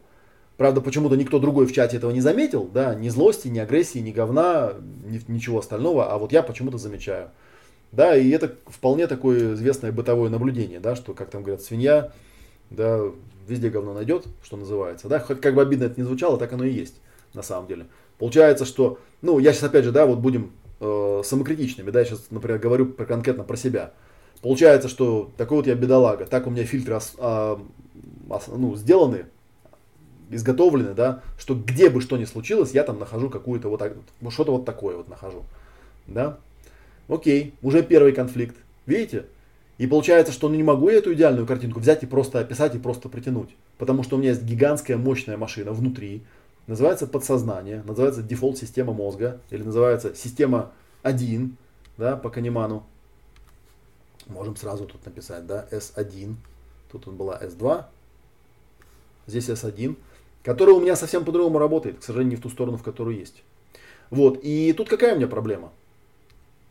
Вот смотрите, э, справа точка 1, да, знак принадлежит, это то, что я хотел бы получить. Ну, как-то там теоретически хотел бы получить. А с левой стороны это то, что я на самом деле получаю. Если я посмотрю, вот просто прямо сейчас возьму и посмотрю вокруг себя, это и есть моя реальная идеальная картинка. Это то, что я на самом деле получаю. Это то, как работает моя система. Это то, что она абстрагирует. То есть, как в том старом анекдоте, да, если вокруг вас одни пидорасы, обратите внимание, что вы-то в самом центре. Если вокруг вас гнев, э, говно, агрессия и там что-то еще, да, обратите внимание, что почему-то вы в самом центре стоите, да, почему в сторону бы не отойти? Я не знаю, там, да, и пойти в сторону там добра, света и, я не знаю, там, цветочков всяких, да, почему нет? Зачем вы здесь стоите? Отойдите в сторону. Ну, я не имею в виду там как-то, да, это не, не значит, да, не поймите меня, меня правильно, что я там э, валю на этого человека, да, что я теперь буду его там распоследними словами проклинать, к примеру, да, а он будет говорить, что ладно, типа, потерпим как-нибудь. Дальше идем, да, дальше у нас голова идет, да, вторая точка. Ну, это как раз точки баланса, кстати говоря, да. Первая точка баланса это что произошло. Что, где, когда, с кем, то есть что на самом деле я из этого абстрагировал. Хотя, видите, тут уже есть одна некая такая задница, по большому счету. Вы же понимаете, что когда человек описывает, что произошло, он ведь описывает не внешнюю среду. Вот вам могло бы показаться, что он описывает внешнюю среду. Нифига. Он описывает то, что он из этой внешней среды абстрагировал. Именно этим, кстати, объясняется вот парадокс наблюдателя. Что когда что-то происходит, и это своими собственными глазами видят там 6 или 7 или 10 разных людей, так называемых свидетелей, очевидцев, да, то потом, если их опрашивать, и на эту э, тему есть просто там сотни психологических экспериментов, люди рассказывают абсолютно разные и даже несовместимые вещи. Хотя они это видели собственными глазами. Как же так происходит? А потому что они описывают не то, что произошло на самом деле, да, вообще непонятно, что такое самое дело. Они описывают то, что они отфильтровали. Кто что. Вот кто что отфильтровал, тот то и описывает. А ему кажется, что он описывает существующую ситуацию. Но э, нам это интересно хотя бы в том смысле, что здесь мы хотя бы как-то можем на контрасте это увидеть. Вот то, что я, вот то, что происходит, а вот то, что я хочу, чтобы происходило. Понимаете, да? Поэтому вот постоянно задавайте себе вопрос. А не хуню ли я делаю? Именно, именно здесь, да, вы увидите эту поляность между левой единичкой и правой единичкой, да, что я хочу, чтобы произошло, и что на самом деле происходит. И, конечно, вам-то нужно, естественно, рулить в сторону того, что я хочу, чтобы произошло. Вот, а не в сторону того, что происходит. Потому что если то, что происходит, вас полностью устраивает, ну и все, да флаг в руки, да, просто верьте, идите вперед. Шаг номер два, вторая точка баланса, да. Надо почувствовать себя и задать себе вопрос, а что в этой всей ситуации распознает голова? Эта ситуация, э, э, эта ситуация, как она в голове отражается, да? Ну, если так, опять же, сопоставлять с точкой 2, которая с другой стороны, да, там у нас было, помните, кем надо быть для того, чтобы я мог этим обладать. А здесь получается, а кем я на самом деле становлюсь? Что за роль на меня автоматически надевается, кто я, грубо говоря? Ну или правильно будет даже задать вопрос не кто я, а что я. Какая роль автоматически на меня напяливается в тот момент, когда случается то, что происходит на шаге один. Это очень важный момент осознания, да, и это, в общем, гигантский такой прямо кусок да, для проработки. Дальше идем. вот моя любимая тема, да, это у нас, так, хуба, рисуем пси, да, третья точка. Вот, и тут, конечно, сейчас вы уже догадываетесь, что я вам покажу, конечно, да, я вам, конечно, покажу эмоциональный коврик. Потому что то, что я сейчас рисую на картинке, это, конечно, 5 точек баланса. Шаг номер один. Стоп, ситуация. Шаг номер два. Выходишь в точку я. Вот он я. Кто я в этот момент? Потому что, знаете, понятие я весьма-весьма относительное. Кто я, какой я, как я себя чувствую, да. Я ли это чувствую вообще? И шаг номер три. Вот здесь прописано по э, системе да, эмоциональной полная система всех базовых эмоций, предустановленных в нашей биологической системе. Система достаточно хорошо протестирована, доказана всякими разными научными исследованиями. Это действительно 10 базовых основных инстинктов. И мы можем даже тут вот немножечко забежать вперед, да, потому что это все на коврике прописано. Здесь поставить точку лямбда, имея в виду именно некие там, да, некие потребности, вот они там по кругу, ну тут она мелковато, да, но там по кругу описаны инстинкты базовые, да, или базовые программы поведения. Типа там надо бежать, или надо стоять, или надо там Э, избавиться от этого и тому подобные вещи, надо разрушить, да, это, собственно говоря, тот план, который вот здесь, вот в этой вот, сейчас я коврик уберу, вот здесь вот с левой стороны на рисунке, да, видите, вот четвертый шаг я нарисовал, вот он, здесь вот, внизу, вот этот я имею в виду. А, это что происходит на уровне тела? У тела всегда, у тела есть не такой большой диапазон реагирования на что-то, да, то есть он, у него там предустановленная операционная система. несложная, да, которая автоматически принимает решение вот именно на основании вот этого подсознательного какого-то там под. Заранее как-то предпрошитого материала, да, ну и на основании этого автоматически выбирает решение, да, это вот опять же будет, вводит его в действие и как-то там это все вываливает в среду. И вот у нас получается два таких круга. В левом круге, вот на рисунке в левом круге, да, давайте я сейчас напишу, да, вот это у нас левый, да, вот это у нас правый чтобы было понятно, да, left, right. На левом круге мы видим а, предустановленную систему. И, собственно говоря, если мы посмотрим на то, что мы будем делать в академии, так, а вот она, академия у нас, то вы увидите, что первый модуль называется «5 точек баланса и основы процессинга». Это первое, с чем нужно разобраться. Разобраться вот с этими самыми пятью точками баланса. Первое – стоп ситуация. Второе – почувствуй себя. Третье – почувствуй, что ты переживаешь. Четвертое, определи, какая потребность в этой ситуации не удовлетворяется. И пятое, определи, что ты будешь с этим, в связи с этим делать. И на самом деле вы с этой системой ничего не можете поделать. Она работает автоматически. И у обычного человека, у него как раз таки срабатывает всегда левый круг, а не правый. И если вы хотите научиться, то есть и в начале, в первом модуле мы будем очень долго, да, и подробно разными техниками работать с той ситуацией, которую я воспринимаю, с ощущением себя, там будет гностический интенсив. А, мы будем разбирать, конечно же, эмоциональный коврик очень подробно, да, и ходить и разбирать эту технологию, как им пользоваться. Мы будем разбираться с тем, с теми телесными реакциями, которые тоже на коврике происходят. И мы будем смотреть, как эта штука работает, та вещь, в которой мы живем, как работает вот этот самый фиолетовый аватар. И поэтому а, а во втором модуле мы уже будем разбираться с другой частью, мы будем разбираться с правой частью, то есть как этот аватар научиться программировать. И поэтому вы видите, что все, абсолютно все магические техники начинаются с того, что человеку говорят, почувствуй пространство, почувствуй себя, почувствуй свое тело. И теперь, вот как в Симе в четвертом модуле спрашивают, а что бы ты хотел, чтобы произошло? Вы видите, что все магические техники всегда основаны на так называемой отложенной реакции. Зачем нужна отложенная реакция? Чтобы прежде чем реагировать по левому паттерну, мы могли научиться, ну, могли пробежаться по правому, то есть задать себе вопросы. Что я хочу, чтобы произошло, кем надо для этого быть, в каком состоянии нужно для этого находиться, какой план нужен для того, чтобы это состояние получить. И на основании этого принять какое-то решение, то есть успеть вот по этому кругу. Вот я вам сейчас давайте, у нас есть какой-нибудь тут, а, знаете что, а вот есть такой прозрачный вариант нарисовать, да, и мы сейчас возьмем и покажем. Я вот там в прошлый раз ходил, а в этот раз просто попоказываю, да. То есть получается, смотрите, вот я начинаю с внешней среды, вот я там что-то воспринял, вот здесь у меня развилка идет, да. И вот здесь я могу повернуть сразу налево, но если я говорю себе стоп ситуация, да, здесь некая нулевая появляется точка, то я иду сначала сюда, да, что я хочу, потом я иду сюда, каким надо быть, потом я иду сюда, беру эту, ну вот эту вот красивую, вот эту вот штуку, беру красивую, да, прорабатываю это, потом иду вот сюда, потом иду вот сюда, да, принимая на основании такого решения и внедряя. И вот это вот действие, оно попадает на вход вот сюда. Потому что реализацией все равно будет заниматься вот эта система. Первая, вторая, третья, четвертая и пятая. И вот тогда она уже сюда вот вернется. Вот получается такой, как кто-то мне там написал, знак бесконечности. Ну, на самом деле, наверное, и да. Этот цикл бесконечно тоже повторяется. Бесконечно по кругу повторяется. Еще раз я скажу, э, любая высоко развитая технология на практике неотличима от магии. Если мы э, сейчас вот э, вспомним название вебинара, два закона магии очень-очень простые на самом деле. Они предельно простые. Закон магии номер один. Он очень простой. Он звучит так. Любая ситуация, которая возникла, содержит в себе свое собственное решение. Всегда. Любая ситуация, которая возникла, содержит в себе собственное решение. Другими словами, если ты сможешь правильно сформулировать запрос и прокачать его вот по этому циклу, который я только что показал, то запрос будет Вселенной выполнен. Всегда будет выполнен.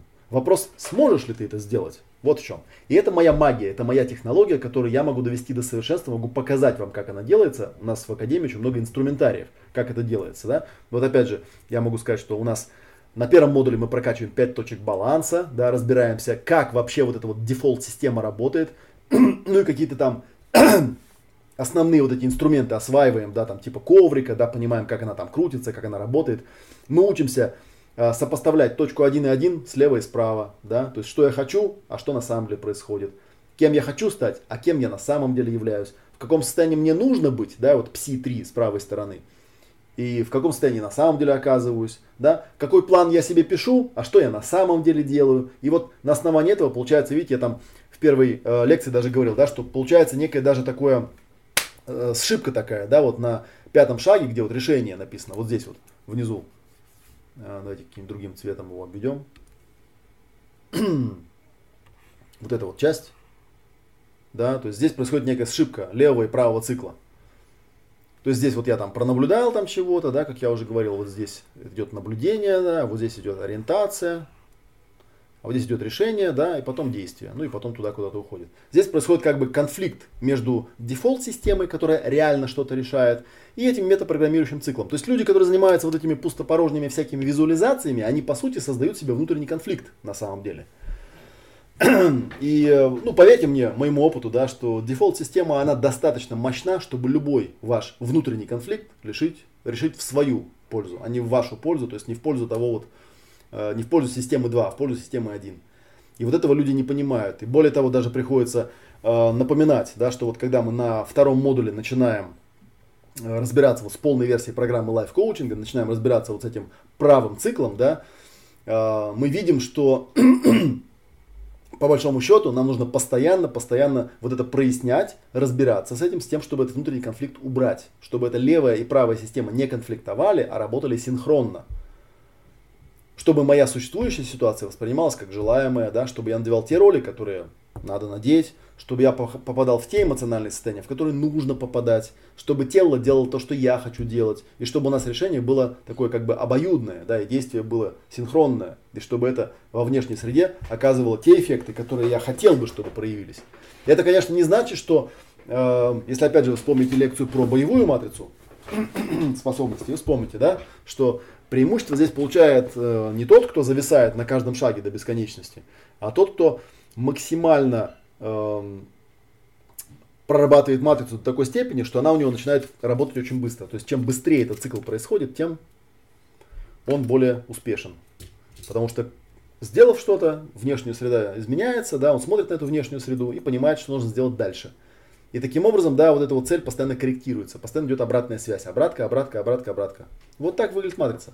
Вне всего, в принципе, четыре шага, но есть левая сторона и правая сторона. Это Первый закон магии, да? Еще раз я скажу. Любая ситуация содержит в себе свое собственное решение. Вопрос, найдете вы его или нет. Я не знаю, найдете вы его или нет. Я всего лишь вопросы вам задаю, как вы его собираетесь находить.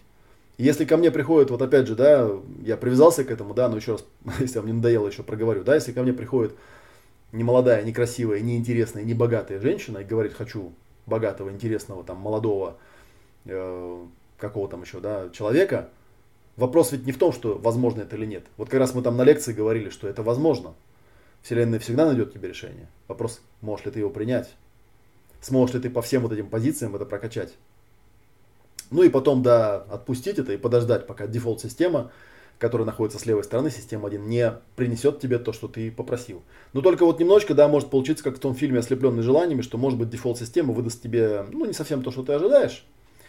Вот. Ну, как бы, что тут поделаешь. Это обратная корректирующая связь от Вселенной. Вот. А второй закон э, Вселенной тоже очень простой ведь на самом деле. Он звучит так. Если ты этого решения не видишь, еще раз проговорю, да, первый закон. Любая ситуация, любая ситуация, в которую ты попал, всегда содержит в себе свое решение. И второй закон, если ты этого решения не видишь, попроси внешней помощи. Попроси помощи у Вселенной. То есть каждый раз, когда я попадаю в ситуацию, где я не вижу никакого решения, где мне кажется, что ситуация безвыходная, и моя матрица не срабатывает, вот та, которую я сейчас нарисовал вам, да, это что означает? Это означает, что скорее всего у меня затык не на уровне матрицы, а вот там на самом-самом верху, где написано слово фильтры. То есть что-то есть такое во Вселенной, чего я, к сожалению, не вижу. Потому что я ограниченное существо, потому что я всего-навсего Олег Матвеев, потому что я всего-навсего обыкновенный человек – да, и как бы я там ни прокачивался, если я решения не вижу, значит во мне нет чего-то такого, да, что могло бы эту матрицу заставить работать. И поэтому я создаю большое-большое пространство и иду искать ответ у других людей. Я знаю, что на свете существует такая вещь, как обучение, да, на которое, собственно говоря, мы вас и приглашаем. Есть такая вещь, как э, другие умные люди. Есть люди намного умнее меня, и намного разумнее меня, и намного более глубокие специалисты, чем я. Но это никак не ставит меня в уязвимое положение. Знаете почему? Потому что любой глубокий специалист для меня ценен тем, что я его могу использовать. Могу использовать его знания, могу использовать его экспертизу. И вот, и, ну, в частности, вот в Академии я предлагаю свою экспертизу. Да, вот у меня, видите, все по полочкам разложено. На первом модуле мы прорабатываем 5 точек баланса и основу процессинга. То есть мы прорабатываем левый цикл. Мы тщательно его изучаем, как он вообще, в принципе, работает. На втором модуле мы начинаем прорабатывать правый да, цикл.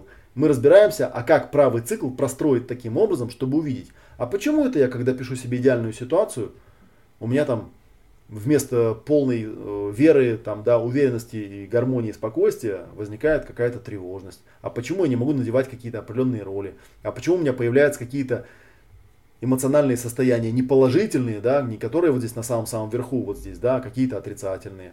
А почему у меня тело делает не то, что я ему в плане написал, а что-то другое? Ну, как глядя на картинку, вы уже понимаете почему. Да? Потому что система 1 вам не подконтрольна. Она делает то, что она делает. Если вы не понимаете, как она работает, опять же, повторюсь, вы можете до бесконечности верить, надеяться, идти там куда-то, да, мотаться по вот этому правому циклу. Левый цикл никак не будет задействован. И вы можете представлять себе что угодно там желательное, оно не будет сбываться, будет сбываться то, что есть. Вы можете представлять себе кем угодно, хоть принцессой. Нет, в реальности вы будете тем, кем позволяет вам быть дефолт-система. И вы можете какие угодно пытаться себе там придумывать супер классные состояния, но в реальности вы будете попадать совсем не в эти состояния, а в те, которые вам позволяет дефолт-система. И можете какие угодно себе планы придумать замечательные, но тело будет делать ровно то, что оно запрограммировано делать. И поэтому на шаге решения будут приниматься не те решения, не те действия, которые вы придумали, а те решения и действия, которые у вас запрограммированы. И, ну, например, если вот дальше чуть-чуть посмотреть, да, в третьем модуле, называется, который называется глубокий процессинг подсознательных блоков травм и расстройств, мы, конечно, понимаем, что теперь, глядя на вот это вот все, нам нужно, ну, понятно, что какая-то часть простых вещей сработает просто потому, что вы поймете, как работает матрица. Но человек существо сложное, да, у человека есть тело, у тела есть травмы, травмы на уровне тела, на уровне эмоций, на уровне ментальном, на уровне убеждений каких-то. И все эти вещи нужно уметь прорабатывать. Вот для этого предназначен у нас э, третий модуль, где мы с этим всем очень-очень глубоко работаем. Учимся сканировать жизнь, учимся работать с телом, учимся сокращать эмоциональные травмы, учимся работать с эмоциональными спайками и тому подобными вещами. Да? И там подробно расписаны именно алгоритмы, как нам немножечко вот эту дефолт-систему подлечить я вот в частности, да, рассказывал, что я сейчас читаю, изучаю книжки Андрея Курпатова, последние, которые он выпустил, они у него посвящены мышлению, кстати говоря, да. И вот меня очень удивляет его такая достаточно замкнутая, он такой достаточно интересный, очень, даже сказал бы, э, гениальный такой, да, систематизатор, но он психиатр. Его это очень сильно ограничивает в том, что он видит. То есть он, в принципе, считает, что левая часть, она в принципе не лечится, да, и нужно с ней с какой-то жить. Вот, я вам еще раз скажу, два закона магии, они совсем другие. Первый закон магии, любая ситуация разрешима. Второй закон магии, если вы этого решения не видите, попросите, попробуйте немножечко выйти за рамки вот этой коробки, попробуйте выйти за рамки фильтров. Сходите куда-нибудь, поучитесь у кого-нибудь, вопросы позадавайте кому-нибудь. Попробуйте немножечко перестать быть собой. Попробуйте найти что-то новое. Вот, так что тут, в общем, ну и тут, собственно говоря, вот один, одна из вещей, да, которая сильно меняет осознание человека, в том числе и самое сознание, самоосознание, да, это вот так называемый глубокий процессинг. Потому что вы увидите, что после тех техник, которые мы там даем, очень сильно самоощущение меняется. Вот, ну я, наверное, могу даже привести пример самого себя. Я знаю, по себе знаю, да, что столько лет прозанимавшись процессингом, я очень сильно отличаюсь от того себя, который когда-то был. Ну и в довесок у нас к этому есть еще четвертый модуль, называется метафорическое моделирование состояний, да, или метафорическое моделирование ресурсов. Это тоже очень интересная штука. Здесь можно по полной программе задействовать всю ту мощь, которая наше э, подсознание в себе содержит. Да? Помните еще раз, два закона магии. Любая ситуация содержит в себе решение. Но это решение вовсе не всегда осознается или приобретается методом э, логического размышления или общения с другими людьми, или обучения, или копирования чужих паттернов каких-то, да, или приобретения каких-то новых технологий и так далее. Иногда нам нужно посмотреть вглубь себя, очень-очень глубоко, и увидеть, как в принципе работает вот эта самая дефолт-система. Вот на мой взгляд, как раз таки, самая эффективная штука, которая покажет вам, как работает ваша дефолт-система, это метафорическое моделирование состояний. Потому что вот так вы сможете увидеть, как работают как работает подсознание, если его соединить, если вот эм, левый и правый контур соединить друг с другом, кстати говоря, у большинства людей, взрослых людей, которые не очень интересуются самопроработкой, это очень тяжелая процедура, им очень тяжело. они когда даже метафору какую-то получают в проработке, да, они начинают думать, блин, что это такое пришло, а как же с этим вообще работать. Вот. Ну или появляются люди типа Николая Линды, который вот придумал эмоционально-образную терапию, да, это такая, это типа символическое моделирование, только таким грязным языком, с навязыванием, таким психоаналитическим, да которая, понимаете, опять же не работает. Почему? В большинстве случаев не работает, в глубоком именно процессинге. Потому что моя дефолт-система, она никак не связана с символизмом или метафорами, которые придумал или истолковал Николай Линде. Мне-то что с того? У меня же своя дефолт-система, у него своя дефолт-система. Он человек другого поколения, у него вообще все по-другому устроено. Ну и зачем мне изучать его дефолт-систему, когда я могу работать с собой? Вот у нас технология а, чистого языка и символического моделирования, она дает доступ именно к этому. Ну и вот еще есть пятый модуль, который, а, который у нас такой систематизирующий. Да. Мы еще раз вернемся, посмотрим, что такое матрица способностей, что такое полная шкала сознания, что такое шкала формирования эго, что такое уровень компетентности, что такое матрица квадрантов. У меня есть очень много всяких вот таких шкал и матриц, которые показывают, как это все можно собрать в некую систему и как работать с людьми, которые действительно хотят что-то вот кардинально поменять в жизни.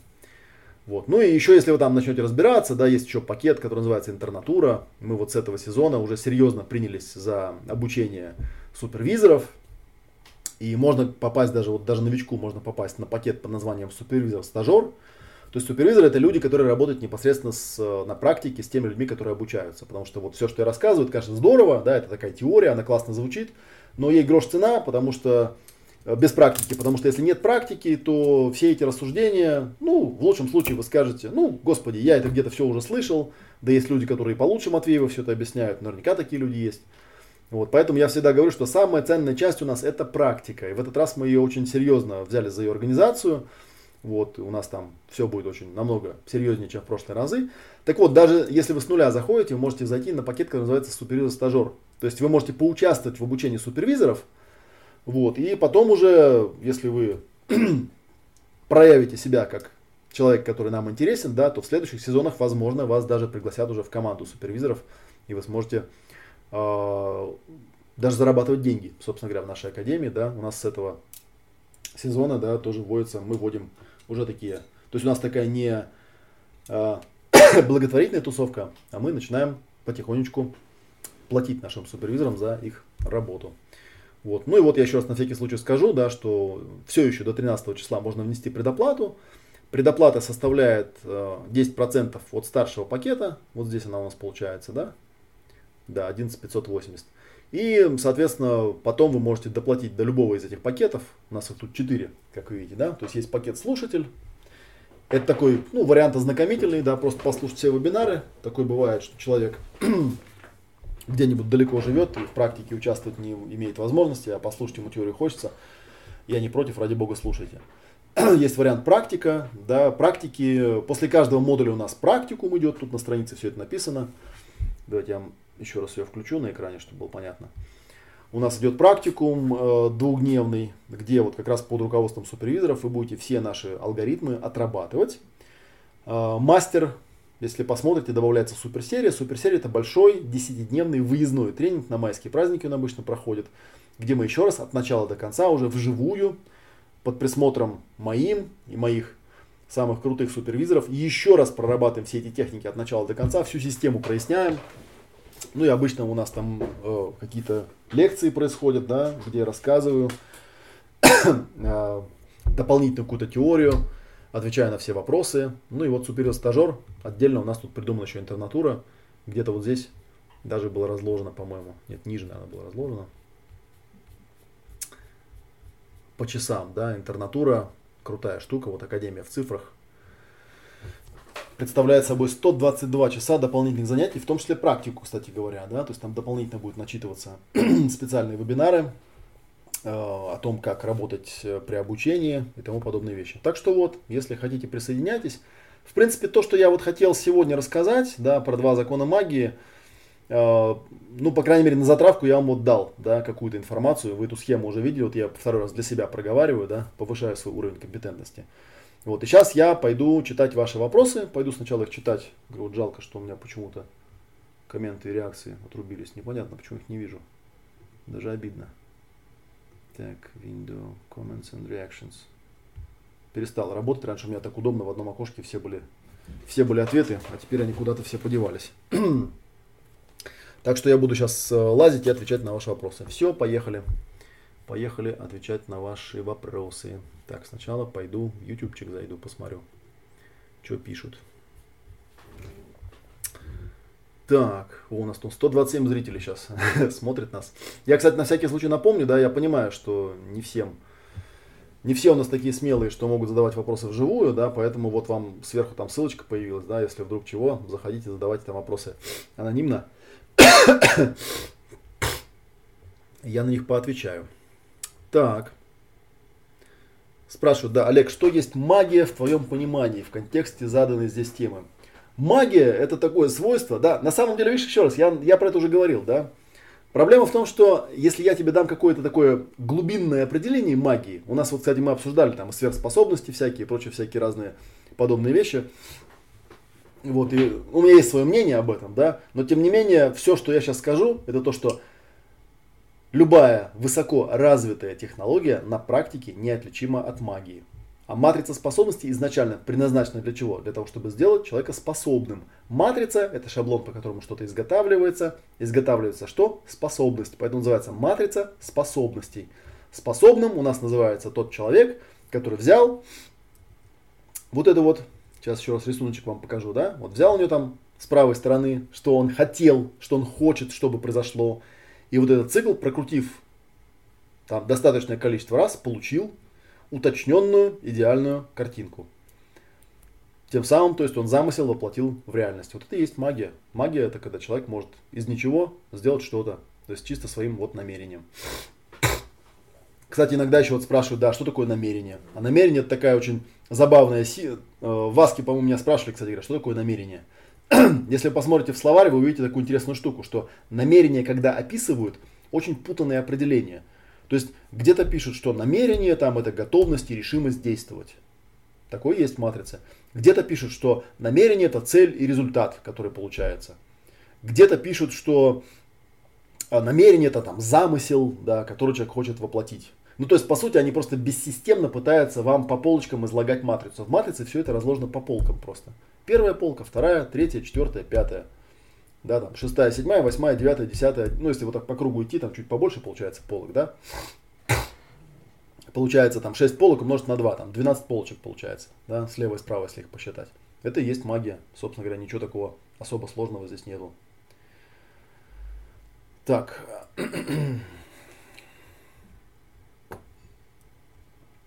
Сейчас вернусь в YouTube, посмотрю. Так, двигаем дальше. Так, тут все здороваются, здороваются, здороваются.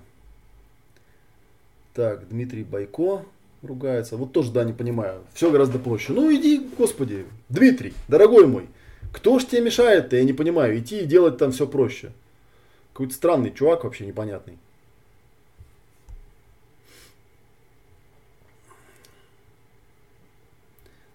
Опять, кстати, да, у нас этот забавный такой человек, который приходит зачем-то, да, и говорит, все это полная херня, там, отписываюсь от этого канала. Потом опять упорно, как ежики, да, упорно продолжает жрать, жрать кактус, все гораздо проще. Ну, проще и проще. Я же говорил, я, в принципе, к себе отношусь очень самокритично. Я человек, э, в тех, то есть я слишком люблю все рационализировать, раскладывать по полочкам. Возможно, мои объяснения слишком многословны. Что есть, то есть. Так, спрашивают, использую ли я аудитинг пластилинового стола? Хорошая штука для визуализации желаний. ну а почему нет-то? Ну, во-первых, как бы, видишь, ты опять, э, у меня много, кстати, вот последнее время, опять же, набежало народу из э, старой школы и всякие такие разные вещи. Ну, а почему нет-то? Это работающая технология. Она, кстати, много где описана. Почему нет? Взял да вылепил хорошая штука для визуализации желания. Визуализировать желание самый лучший и гарантированный способ визуализации желания. Взял листочек и подробно описал. К сожалению, из пластилина ты не вылепишь все, что ты хочешь вылепить. А вот словами, зачем речь нам дана, можно описать все, что угодно. Арвидас пишет, магия возможна. Прямо сегодня Андрей Малахов показал немолодую женщину, которая вышла замуж за красавчика принца из Нигерии, на 20 лет моложе себя, и родила ему пару близняшек. Ну, совершенно верно. Вот я как раз про это и обсуждали мы на прошлой лекции, да что просто, возможно, наша вот эта вот некая абстрактная, обобщенная, немолодая, некрасивая, неинтересная, небогатая женщина, почему она про себя говорит, что она некрасивая, непонятно. Она мне там приводила пример, вот Ольга Богданова, я не знал, кто такая Ольга Богданова, это актриса, типа вот она же там не молодая, некрасивая, там неинтересная, вышла замуж. Ну я взял в Google, залез, думаю, ни хрена себе не молодая, некрасивая. Ну, может быть, она и не молодая там по календарю, но насчет некрасивая, неинтересная, что-то я вообще не понимаю, о чем идет речь. Вы знаете, а, красота, молодость, э, э, интересность там и так далее, это ведь суждение на самом деле. Ну, для кого-то ты не молодая, не красивая, не интересная, может быть, даже не богатая. Знаете, для кого-то я, в принципе, нищеброд, так посмотреть со стороны. Ну, смотря откуда смотришь. Поэтому, когда человек про себя что-то такое говорит, я там не молодой, там не богатый и так далее, вопрос для кого ты такой. так что, действительно, все возможно. Мысль, она улизнет, а пластилин никуда не денется. Я использую, можешь на вооружение взять, ты ведь и так разбираешься прекрасно в этом. Пластилиновые демонстражки хороши для этого. Я уже сказал. Я не говорил сейчас про мысль, ты невнимательно меня слушал. Идеальная картина никогда не делается на уровне мысли. Даже в фильме «Секрет» вам говорят, возьмите доску, да, наберите картинок, расклейте картинки там на этой доске. Понятно, что если ты возьмешь доску, не доску, а стол, возьмешь разноцветный пластилин и все это вылепишь из пластилина, как оно должно быть, то это будет еще эффективнее. Более того, это уже отчасти будет материализовано. И понятно, что когда, вы знаете, кстати, я рассказывал про это тоже на, ну, на занятиях соло-практики УНА, Иногда бывает такое, что предлагают человеку вылепить, ну, что-то там, да, какую-то идею, какой-то концепт вылепить из пластилина. Есть такая технология, она вот у Флеминга Фанча описана в книжках. Изначально была описана у Рона Хаббарда в том числе. Вот есть определенная технология, по которой это делается. И бывает такое, что вот человеку дают какое-то задание, там что-то там описать. И вот он начинает, ну, вот, к примеру, да, чтобы не быть голословом, сейчас я вам такой пример приведу, чтобы вам было понятно, о чем идет речь. Такой, да, маленький элемент магии. Так. Так, так, так, вот. Некое задание, которое вот можете на себе попробовать испытать. Очень интересное. Так.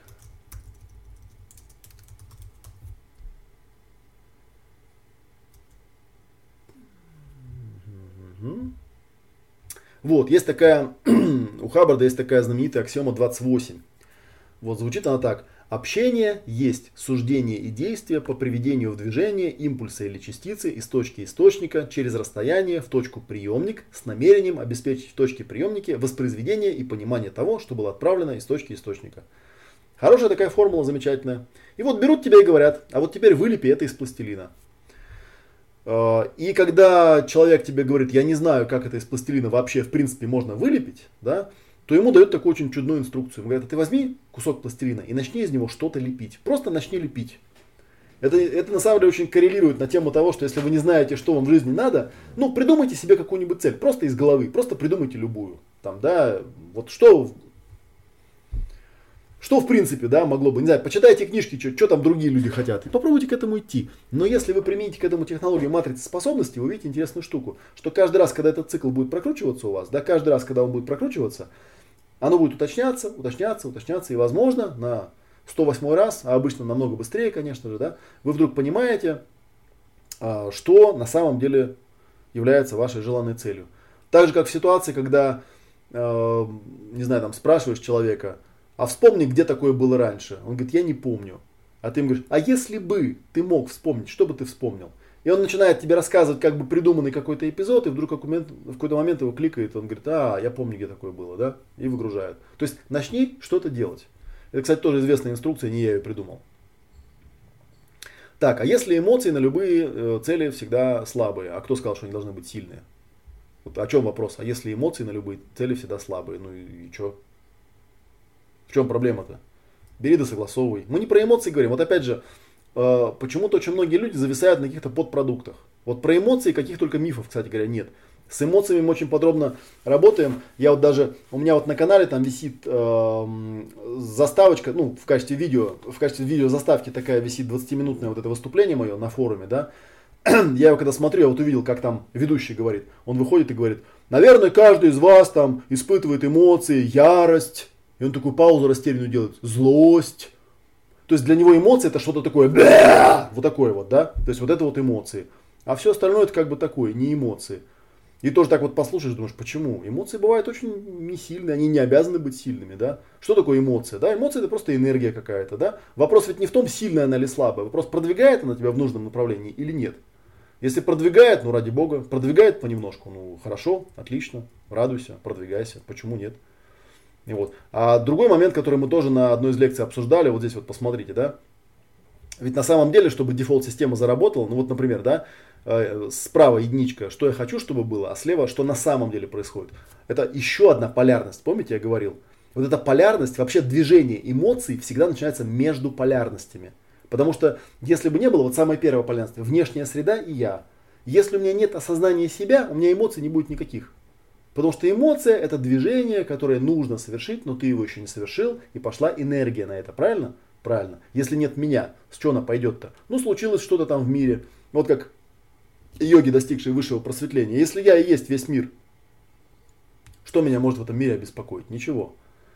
Опять же то же самое, да, что я хочу получить, что на самом деле получается. Если между этим нет никакого контраста, ну то есть э, тут два варианта, да, либо вы либо вас устраивает то, что есть, ну, собственно, если это так, то и слава богу, радуйтесь, да, то есть вы никаких эмоций по этому поводу не испытываете. Или, э, ну, или у вас э, картинка желаемая плохо прояснена, видимо, контраста какого-то не возникает. Знаете, есть же такая простейшая вот техника, кстати говоря, тоже, по-моему, придуманная вот этим упомянутым мною генералом Эйзенхауэром, да, То есть прописываешь идеальную картинку, а потом задаешь себе четыре вопроса. Квадраты Эйзенхауэра называется, да? А, что будет, если я этого достигну? Что будет, если я этого не достигну? Чего не будет, если я этого достигну? И что не будет, чего не будет, если я этого не достигну? Да, это начинаешь эту полярность усиливать. И ты должен как бы понять, что если все оставить как есть, то это будет очень-очень плохо. А то, что произойдет в результате моих действий, это очень-очень хорошо. И тогда дефолт-система запустится. Тогда вы ей, ну я сейчас не буду в это погружаться, мы в Академии будем подробно это разбирать. Дефолт-система запускается в том случае, когда она видит ситуацию. А ситуация, это помните, не совпадение между тем, что есть, и тем, что хотелось бы. А если у вас там все совпадает, то эмоции будут слабые, никакое движение не начнется. Означает, что вы просто плохо поработали с правым циклом. Вот и все. Ну и то же самое, кстати, можно и про другие полярности. То есть 2 и 2 слева и справа, да. Кто я есть, а кем я хочу быть. Э, пси и пси слева и справа, да, в каком состоянии нахожусь, а в каком я хочу находиться. Да, что делает мое тело, а что я хотел бы, что оно делало и так далее. То есть если у вас тут какой-то яркой полярности нету, ну так и движухи не будет никакой. Так и будете сидеть, в принципе, да, на попе. Это вообще отдельная интересная тема. А, так, да, без сильных чувств визуализация фиговая. Одним умом энергия это толком не работает. Конечно, не работает, потому что эмоции вообще из другого места происходят. А, так, натурализм очень интересно взглянуть получается с точки зрения квантовой теории. Эксперименты в квантовой механике показывают, что объект при его наблюдении очень активно охлаждается. Не видел такого. Я вот знаю, что вот в этой вот схеме, которую я показываю, да, система 1, система 2, она у Канемана очень интересна. У него система 1 называется горячая система, а система 2 называется холодная система. Я даже там это пытался как-то вот, пока еще до конца эту мысль не додумал, не домоделировал, пытался это как-то увязать с тем, что вот у Хаммера, у доктора Хаммера есть в схемах холодная фаза и горячая фаза. Пока еще не додумал, но факт есть факт, что такие термины используются, и что-то, наверное, в этом есть. Это можно связать с тем фактом, Эдуард пишет, что в объекте, как в термодинамической системе, происходит освобождение накопленной энтропии. Это приводит к улучшению динамики системы. Но я, кстати, улавливаю твою идею, да. То есть, как только человек начинает практиковать э, осознанность, применять какую-то практику осознанности, у него начинает высвобождаться энергия. У него идет жар, у него появляются эмоции, и он начинает куда-то двигаться. Поэтому, собственно говоря, осознанность, видите, опасная штука. Начнешь что-нибудь там осознавать, так ведь двигаться придется, да, а двигаться не хочется. Такая беда. Эмоции как движок стартуют рептилию. Совершенно верно. Эмоции это движок. Эмоции это движение. То есть вся вот эта вот схема эмоциональная, в каком бы виде она ни представлялась, да, она может представляться в виде там, коврика эмоционального, вот этого, да, или еще каких-то систем, таблиц там каких-то, может быть, вот этой вот системы. Э, так, где она тут у меня? может быть, вот этой вот системы там какой-то, да, то есть какой-то таблицы. Мы всегда понимаем, что эмоции это движок. Эмоции это энергия, которая куда-то движет нас. Так, э, что у нас тут было? Так, пропустил. Но есть повод... Так, в случае с троллизмом объектом наблюдения становится сам тролль. Своим поведением тролль обращает на себя внимание, тролля начинает замечать, и троллю становится холодно, холодно и хорошо. Ну, не знаю. Но есть повод задуматься над тем, кто обращает внимание, наблюдает объект, куда девается энтропия тролля. Один ответ очевиден, в виде инвазии переносится на наблюдателей. Тролль не такое уж и безобидное существо. Ну, в принципе, знаешь, я к этому отношусь достаточно просто. То есть, в каком-то смысле, я, конечно, когда совсем уж там человек, ну, тупые какие-то вещи пишет, там уже правильно выше написали, да, что если человек там что-то пытается донести, так ты говори конкретно. А то человек пишет там типа, все это полная херь. Ну и что ты сказал? Ну, то есть я не знаю, какой смысл заходить на канал коллегу Матвееву, там, да, 7 тысяч подписчиков, 126 человек смотрит в прямом эфире, и говорит, все это полная херь. Ну, хорошо, ты это сказал, дальше ты что? Обоснуй, а где не херь, а что? И вот, и поэтому я стараюсь как-то так относиться к этим людям, ну, как-то вопросы задавать, а что ты хотел сказать, там, да. вот, но когда я иду на канал такому человеку, вижу, что у него там два подписчика на этом канале, ну, и что он хотел сказать. То есть непонятно, в чем смысл. Поэтому он там особо много энергии не отдает. Я хотел сказать, что если человек действительно там искренне там что-то пытается донести, то об такого человека можно очень здорово технологию совершенствовать. То есть он приходит, он видит какие-то дыры, если он искренне эти дыры показывает тебе и направляет на них внимание, то у меня возникает шанс, опять же, да, отрегулировать я же ведь понимаете, да, тоже я, я вполне осознаю, что я не идеальный там какой-то гуру, я вообще тебя гуру не считаю, я всегда это говорил, что у меня тоже есть такие же фильтры, как и у всех. То есть я что-то вижу, что-то не замечаю. И когда ко мне приходит человек, который видит это как-то иначе, не так, как я, для меня это ценный человек. Потому что благодаря ему я могу реализовать второй закон магии. Да? То есть если я вижу, что у меня там моя система как-то не очень хорошо работает, и вот я иду и спрашиваю у внешней среды, типа, а есть ли какая-нибудь там еще система, с точки зрения которой можно посмотреть на все это. Если есть, если она доступна, да пожалуйста, я буду на нее смотреть. Но с другой стороны, тоже палку перегибать не стоит, потому что бывает такое, что вот реально э, приходит там человек, у нас, помню, была такая ситуация, у, еще на старом форуме, один из моих админов постоянно страдал тем, что когда я там кого-то банил, э, ей там начали в личку писать и жаловаться, что вот, Олег меня забанил. И был у нас такой один клоун, который однажды ей написал, вот, э, Олег меня забанил на форуме, а вдруг эта вселенная в моем лице пыталась донести до него очень важные какие-то вещи. Вот, ну это как бы вообще такая замечательная штука, мне прямо она понравилась, да. Я, ну и админ мне пишет, вот смотри, что тебе написали. Я говорю, ну ответь ему, скажи, что а вселенная в моем лице взяла его и забанила на форуме. Тоже пускай делает из этого выводы. Ну раз уж мы, так сказать, как вселенная со вселенной разговариваем, да, почему бы нет. так что такое дело страстное хотение это одно, а просто умственную картинку штамповать без эмоций другое. Ну, вот поэтому я в матрице и разложил. Да? Картинка это одно, это только первый шаг, что я хочу, чтобы получилось.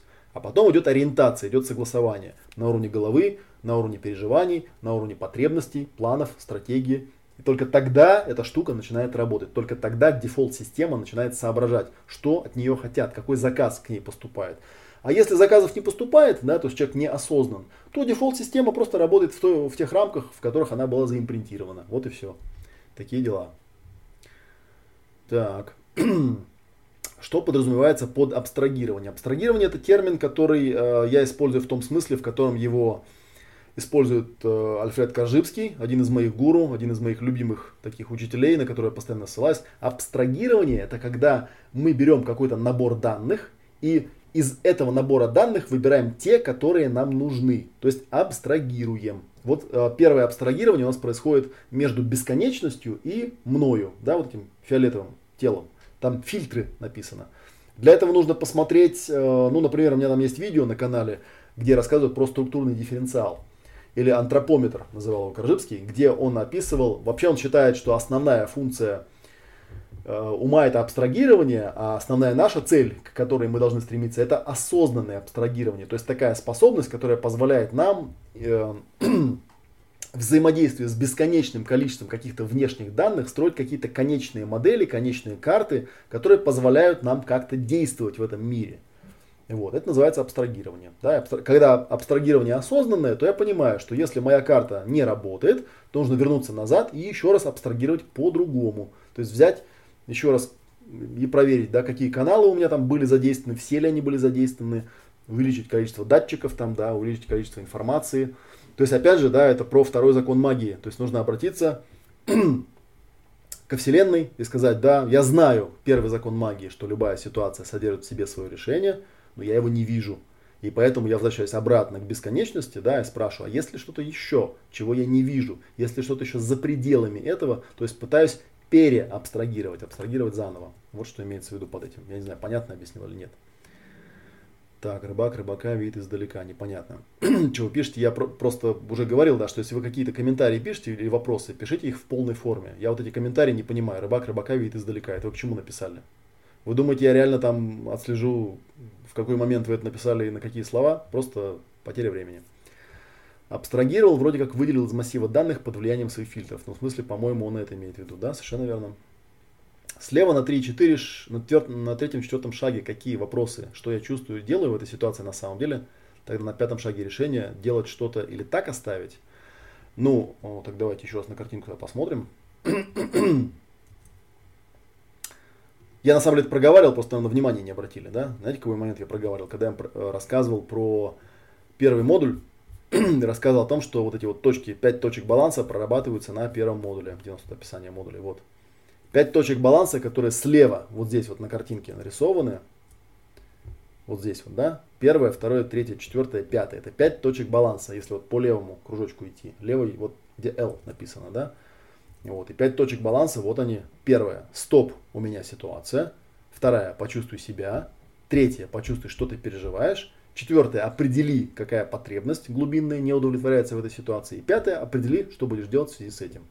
Но, кстати говоря, кто эм, интересовался или занимался так, так называемой когнитивно-поведенческой терапией, вы увидите, что этот процесс, в принципе, является просто, ну, я бы сказал, усовершенствованным методом КПТ, да, но фишка в том, что я не знал ни про какой КПТ, когда я этот метод разрабатывал, вот, поэтому просто потом случайно постфактум узнал, что оказывается, да, алгоритмически он совпадает.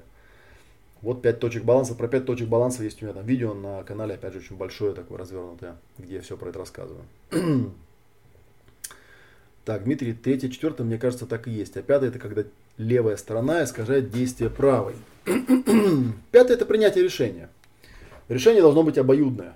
Дефолт-система должна понимать, что я от нее хочу. Вот, да, и в общем в каком-то смысле совершенно верно, да, то есть если у меня внутри нет такой полной согласованности, полной целостности, да, то получается некий такой вот конфликт. И поэтому, кстати, и говорят, что есть, знаете, люди такие, люди крайностей. То есть одни люди считают, что вот все, что ты в жизни получаешь, это и есть твое намерение. И оно бы так и было, если бы я был существо цельное, если бы у меня не было бы системы 1 и системы 2. Но, к сожалению, система 1 и система 2, они в динамическом равновесии находятся. Да? Потом то, что реально получается, это некое результирующее. Как бы, да? То есть левое плюс, плав... левое плюс правое получается некий результат, который наполовину от меня идет, наполовину от того, что там дефолт-система с этого считала. Вот опять же, да, я говорю, посмотрите фильм «Ослепленный желаниями», как там человек формулирует желание, а дьявол исполняет ровно то, что он попросил. То есть такая тоже, вот представьте себе, да, что дьявол, условно говоря, это некая дефолт-система, да, которая просто тупо выполняет твой заказ. А ты, который формулирует желание, это вот как бы правая половина, которая его формулирует. Так, вопрос. Генетика человека ограничивает его психические возможности в разнообразии ролей? А, я не знаю. Есть разные системы, э, например, можно вспомнить ту же системно-векторную психологию, да, или разные виды типологий. Э, как правило, в них утверждается, что психотип является либо врожденным, либо формируется в очень-очень раннем детстве. Но если честно, если честно, я бы не был так уверен. Потому что обычно, если так вот покопаться, видно, что все-таки э, психотип, да, вот эти психические возможности, да, и роли, это все-таки некое, ну, некое такое социальное соглашение, условно говоря. И, конечно, его можно проработать и поменять. До какой степени, ну, это вопрос эксперимента с каждым конкретным человеком. Вот. Э, есть, наверное, более такие э, глубоко идущие темы, да, ну, например, та же фенотипология, скажем, да, э, которая является, на мой взгляд, э, разновидностью э, физиогномики. Вот. Но тем не менее, да, э, то есть она утверждает, что действительно можно взять человека и по каким-то его вот внешнему фенотипу, который соответствует генотипу, да, определить, какой у него потенциал там или там. Но опять же, это же потенциал. То есть если ты хорошо понимаешь свой фенотип или генотип, ты опираясь на него, приняв его таким, какой есть, можешь двинуться дальше. Да, и даже если ты, допустим, там ростом не вышел или какими-то способностями не вышел, это вовсе не значит, что не сможешь занять какую-то лидирующую позицию в какой-то там ситуации, да. И таких примеров тоже в истории очень много. Навязывание своего учения. ДС и без Матвеева все знает. Кто такой ДС, непонятно. Олег, что является результатом проработки левой части, кроме того, что человек увидит, что он в заднице, в которую сам залез? А, ну, зачем мы 5 точек баланса прорабатываем? Мы 5 точек баланса прорабатываем, чтобы увидеть, что есть. Да? Это опять же некий элемент принятия, по большому счету. Потому что, ну, это, знаешь, вот ты на чем-то ездил, да, и не понимал, что у тебя там вообще за машина, какая она. То есть, что это? То ли это гоночная машина, то ли это грузовик. Ты пытался на грузовике участвовать в гонках, например, или на гоночной машине возить картошку. Примерно так, да, если ты понимаешь, какой ты есть и что у тебя там есть, ты видишь, начинаешь видеть какие-то паттерны. И тогда уже, зная эти паттерны, ты можешь адаптироваться намного лучше к окружающей среде. Вот, кстати говоря, если, опять же, вспоминать Коржибского, то он, конечно, в качестве некого финального результата, э, ну, своей там практики, своей технологии провозглашал э, улучшение адаптации. То есть, другими словами, э, ну, если бы я сейчас говорил, да, формулировал, э, что это дает? Это дает нам возможность более четко, более слаженно работать с дефолт-системой и более четко достигать своих результатов, опираясь на те ресурсы, которые у нас есть. Вот, а не выдумывая каких-то какие-то нереальные ситуации. Так, Олег очень хороший специалист, я считаю, к вершине куча тропинок ведет. Он свою систему разработал на множестве разных других. Можно по его системе, можно по другим. Кому что ближе. Но чувак молодец. Спасибо. Хотя странно, конечно, что комментарии в моей прямой трансляции пишут обо мне в третьем лице.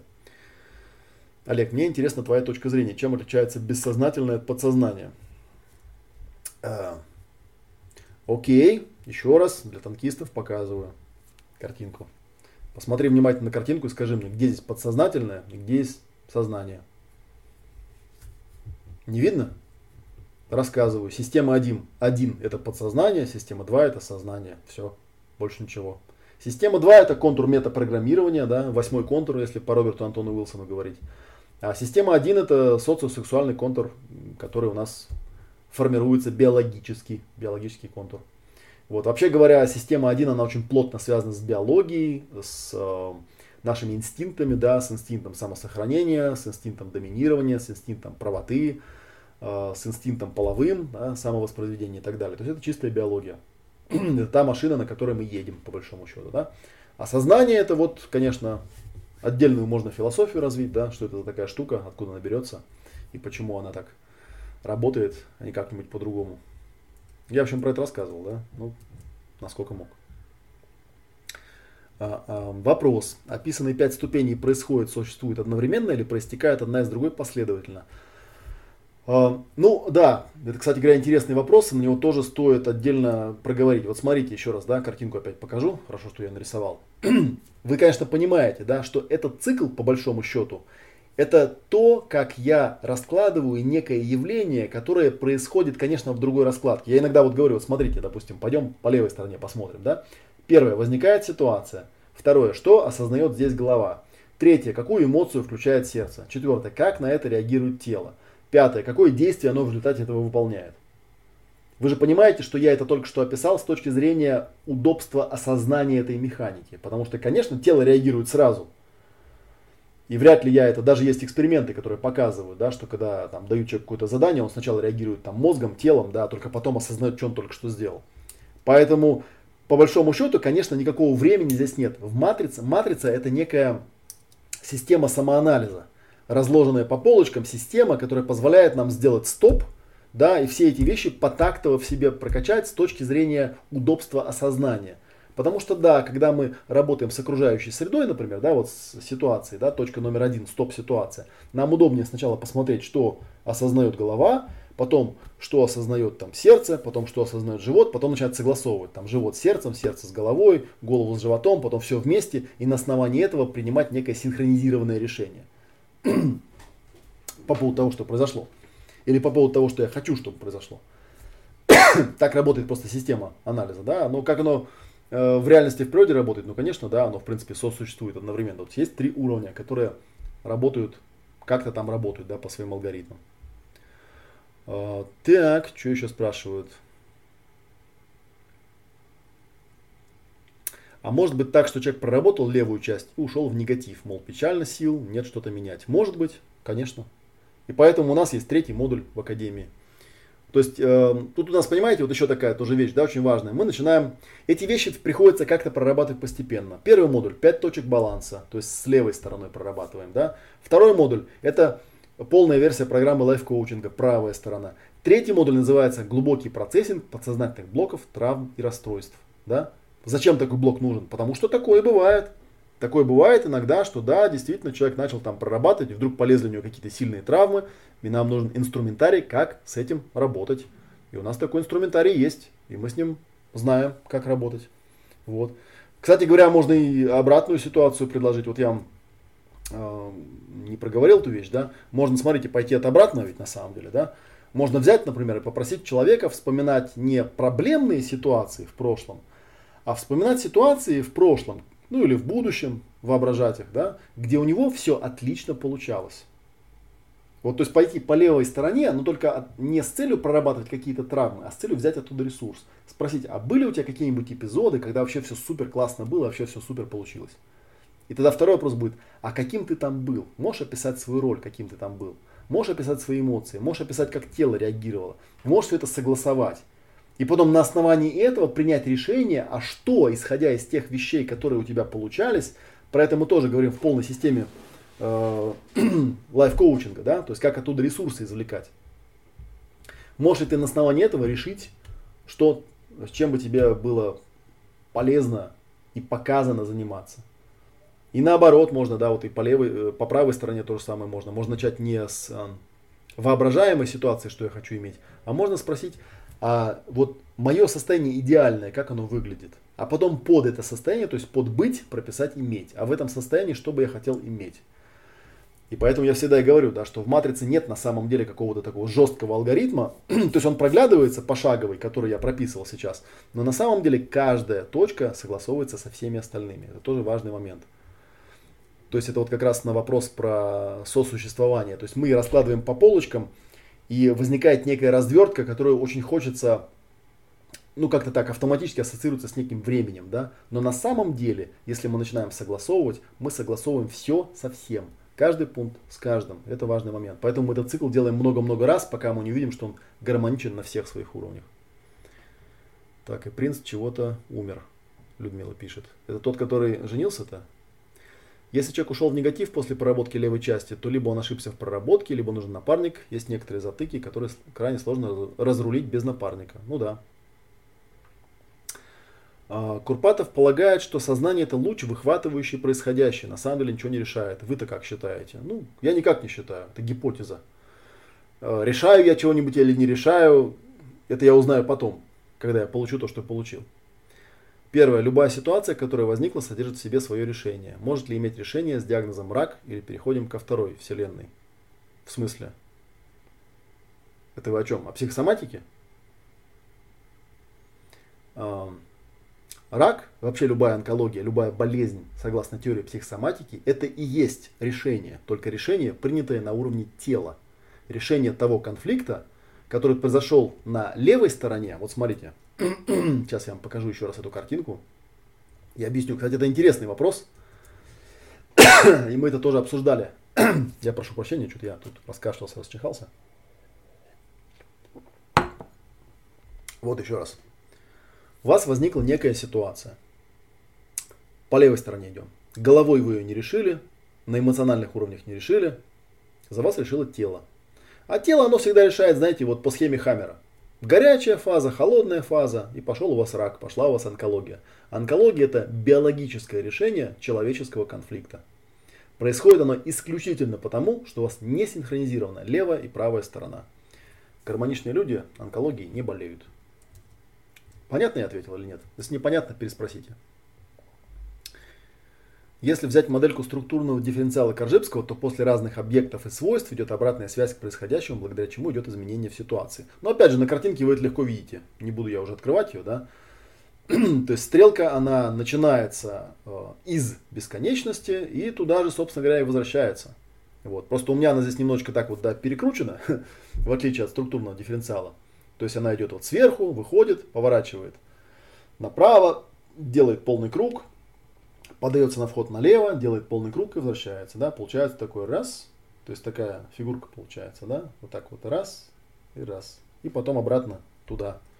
Вот это имеется в виду. Обратная связь.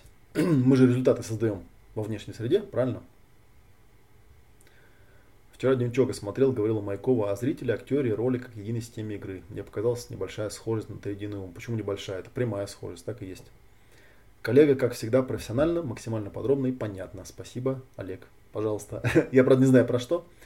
Благодарю, Олег, вы очень умный, уважаю. Олег, расскажите, пожалуйста, о смысле жизни. Ваше мнение интересно. Вот мое мнение вообще тут ни разу не, не играет никакой роли. А, знаете, в чем фишка? А, что вся вот эта вот машинка, которую я показывал, наш ум, это машина по выработке смысла. Смысл жизни вырабатываете вы внутри вот этой машины – если вы ее правильно настроите, она вам будет придумывать смысл. И вот на соло-практике Уна, кстати, мы делали упражнение, которое показывает, что человек в любой абсолютно бессмысленной конфигурации всегда пытается найти смысл. Ум так у него устроен. И когда человек начинает задавать вопрос, да, там, в чем смысл жизни там, и так далее, ну, есть разные подходы, как можно с этим работать. Например, можно работать через списковую технику. То есть взять, написать вопрос, в чем смысл жизни. Знаете, есть такой процессик, как узнать смысл жизни, за 20 минут называется. Берете лист бумажки, пишите вопрос, в чем смысл жизни? И пишите тупо 108 ответов, не фильтруя, без перерыва, за один присест, не анализируя, просто пишите по пунктам. Пункт первый, все подряд, что приходит вам в голову. Вот умные люди говорят, что вы до 108 не дойдете, вы поймете, в чем смысл вашей жизни. потому что произойдет дефрагментация так называемая. Но, кстати говоря, мы про это тоже будем э, говорить на Академии на втором модуле. У нас там есть такой подраздел, называется дефрагментация. Техника работы со списками. Тут вот написано, сюда относится поиск смысла жизни, предназначение, поиск ответов на всякие сложные жизненные вопросы. Это правда. Они находятся сравнительно легко, если знать как. Так, ну в YouTube у меня закончились вроде вопросы, да, пойду посмотрю, что у нас в Фейсбуках пишут. Что у нас в Фейсбуках пишут. Так, Фейсбук он такой, любит позависать. Сейчас посмотрим. К сожалению, что-то сегодня у нас тут не работает система трансляции комментариев. Раньше было так красиво. Так, Олег, все, о чем ты говоришь, это просто супер. Рада, что обучался у тебя с великим удовольствием учусь дальше. Спасибо. Олег, а где можно увидеть вашу таблицу эмоциональных состояний? на семинаре, это стенд, можно ее увидеть. Ну и на обучении тоже она, конечно, будет. Так, э, все, да, больше здесь нет комментариев. 10 человек смотрит. Так, ВКонтакте что пишут? Что пишут в контактах? Ну-ка, пишут ли что-нибудь? Ага, пишут. А что делать, если на первоначальном этапе невозможно составить понятный план, так как проект очень масштабный, есть масса неизвестных, которые откроются только в процессе реализации? Я вам еще раз процитирую генерала Эйзенхауэра. Наши планы никогда не сбываются. Именно по этой причине нужно планировать как можно более тщательно.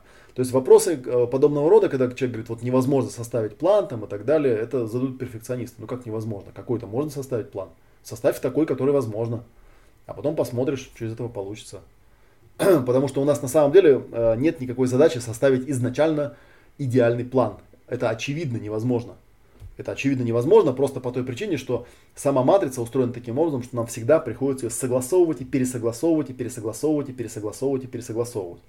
Я где-то вот в старых лекциях еще наверное, в прошлом году рассказывал, да, что вот этот вот цикл действия пронаблюдал, сориентировался, принял решение, сделал внешняя среда изменилась. Пронаблюдал, сориентировался, принял решение, сделал. Внешняя среда изменилась. И происходит вот такой вот цикл. То есть я всегда, это очень похоже, кстати, на а, принцип научного познания. То есть есть какие-то наблюдения, вот я их отфильтровал, выстроил некую гипотезу, да, проверил ее, увидел, что не совсем правильная, скорректировал. Проверил ее, не совсем правильная, скорректировал. Проверил ее, не совсем правильная, скорректировал. И таким образом происходит такой постоянный цикл. Он постоянно крутится и постоянно уточняет мою карту мои цели меняются, какие-то из них достигаются, какие-то отменяются, какие-то корректируются и так далее, и так далее. Это, это постоянная бесконечная петля. Помните, я на одной из лекций уже показывал, да, что в итоге я склеил такое кольцо Мебиуса, вот здесь прям шаги этой матрицы прописал и склеил в виде кольца Мебиуса для себя. И вот сидел, крутил, то есть как это работает, как работает намерение, когда вот начинается там, э, сейчас, где вот начинается, да, вот, Вселенная там, да, Вселенная, квантовая каша, события, там мозг из нее что-то считал, да, мониторит ее постоянно, бах, там какую-то ситуацию заметил, да, что есть, где я, в чем я.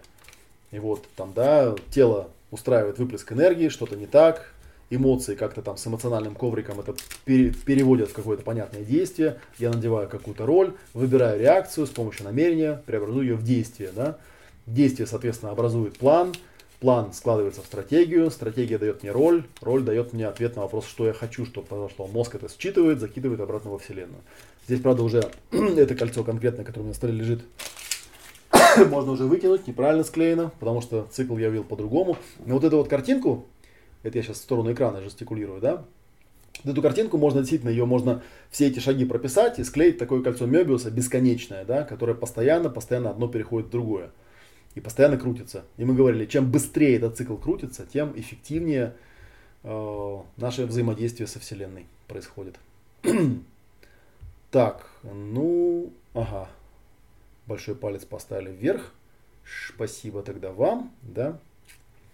Ну, в принципе, я все, что хотел рассказать, рассказал, да, вот как раз смотрю, второй час завершается.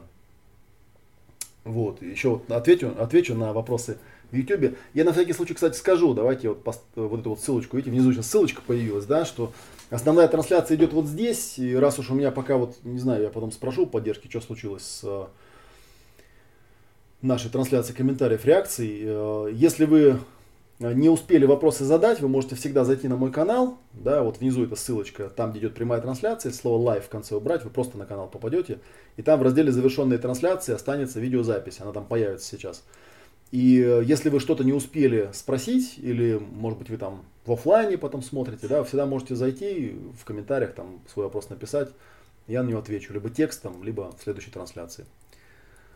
Так, прокрастинацию, например, как засунуть в вашу схему? Ну, примерно по какой-нибудь причине элементарно. А зачем? Во-первых, э, смотрите, сразу скажу, оговорюсь там, да. Моя схема, она не предназначена для того, чтобы в нее что-то засовывать. Это важный момент. Это схема для анализа чего-то. Вот. А прокрастинация это очень простая штука. Это когда вы в правом цикле что-то придумали, да, а дефолт-система саботирует. Почему? Потому что она у вас не проработанная. То есть вы там придумали себе визуализацию, типа, ой, как хорошо будет, если я заработаю миллион долларов. Пойду-ка я его зарабатывать. А дефолт-система говорит, ну иди, а я никуда не пойду. Мне миллион долларов не нужен, ты меня не мотивировал нифига. То есть ты мне не показал, что если я его заработаю, будет очень-очень-очень хорошо. Ты мне не показал, что можно надеть какую-то роль из того арсенала, который мне доступен, чтобы это могло произойти. Ты мне не показал, что это действительно связано с какими-то очень классными переживаниями. И ты мне не составил какого-то подробного и понятного подтактового плана действий. Поэтому я не знаю, что ты будешь делать. И вообще, когда я представляю себе миллион долларов, у меня возникает страх. Я понимаю, что я лузер, я понимаю, что ну вот, э, страх этот вызывает у меня там желание лежать и никуда не двигаться, потому что могут убить, поэтому мое решение никуда не двигаться. Вот тебе вся прокрастинация, очень элементарное объяснение. Это не потому, что я это в схему запихивал, да, а потому что просто это легкое, э, легкое объяснение, легко сделать. Прокрастинация это срабатывание левого контура, который говорит, что делать что-либо опасно, либо нет смысла. Совершенно верно. Вот Леша знает. Обученный человек уже знает. Олег, прошла базовый курс у Филяева, практику сказали, вы будете проводить в сентябре в Екатеринбурге. Это так? Ну, у меня сейчас под рукой календаря нет, но раз сказали, что буду, значит буду. Да, у нас есть э, курсы теоретические, практические. Я вот в школе психосоматики веду э, курс по теории ГНМ, да, есть еще практические курсы. Посмотрим, что там в расписании, я не помню. Олег, спасибо, очень познавательно. Все, тогда вот мы уже за два часа перевалили, тогда я традиционно откланиваюсь. Э, спасибо большое всем, кто пришел в прямой эфир. Еще раз напоминаю, э, что у нас до 13 эм, января, то есть до старого Нового года, все еще стоят старые минимальные цены, и все еще можно закинуть предоплату и себе застолбить эти цены. Предоплата составляет 11 580 всего-навсего. Вот. И мы команду добираем, и дальше уже начинаем цены повышать. Как бы дальше, если вдруг вы запрокрастинируете, да, то потом уже будет поздно, потому что 22 января уже первый вебинар, и Академия стартует, и дальше будет такой марафон до самых майских праздников. Самый большой проект Олега Матвеева называется Академия ясного коучинга, или просто Ясная Академия. Вот слово коучинг, как я уже говорил, там исторически просто в названии осталось. У нас тут кроме коучинга много чего. Модулей очень много, да. Первый модуль про 5 точек баланса, второй модуль вот про коучинг, третий про глубокую проработку, пятый про моделирование состояний и четвертый про моделирование состояний, да, и пятый это вот про все сведение всего этого в систему, и даже есть еще система интернатуры. И все это мы будем делать. Будем рады вас видеть на наших занятиях. Э, я думаю, что в ближайшее время, возможно, будут какие-то перестановки в графике моего вещания, потому что у меня, начиная со второй половины января, начинается очень интенсивный такой период. Я там в нескольких местах преподаю. Я преподаю э, на курсе клинической психологии в Московском психолого-социальном университете в январе. Я преподаю в школе психосоматики. Я преподаю у себя в академии. Да, так что, возможно, прямых эфиров будет не так много. Я думаю, что я на своих стандартных вебинарах буду вот так вот выговариваться. Вот поэтому я вам не обещаю, э, когда и в следующий раз я появлюсь. Но, тем не менее, э, следите за анонсами всегда на моем канале. Вот, кстати, давайте я вам покажу свой канал. На всякий случай, да, а то вдруг вы не знаете, где он находится. находится вот самая нижняя ссылочка, да, только слово live надо убрать. Вот, тут вот в самом верху, ну почти в самом верху, так если вот здесь вот убрать это менюшку с левой стороны, вот, находится плейлист, называется «Завершенные прямые трансляции». Да? И вот здесь все прямые трансляции появляются. Вот, а когда я планирую новую, то вот здесь появляется анонс сверху. Там написано, какого числа, во сколько он будет идти, и он там висит. Так что следите за анонсами. Спасибо за ваше внимание. На этом у меня все. С вами был Олег Матвеев. Буду рад вас видеть на наших следующих эфирах. Пока-пока. Так, сейчас я вспомню, как здесь заставочка делается красивая. Где она тут у нас? Что-то у меня столько здесь графики всякой, что даже не могу найти. Я просто в конце, когда отключаю, я стараюсь сделать такую тоже штуку. Вот такую вот штуку делать, да, чтобы какое-то время оно повисело, потому что иначе видео обрывается резко. Бывает там конец не записывает. Все, пока-пока. На этом у меня все. До свидания. До следующего прямого эфира.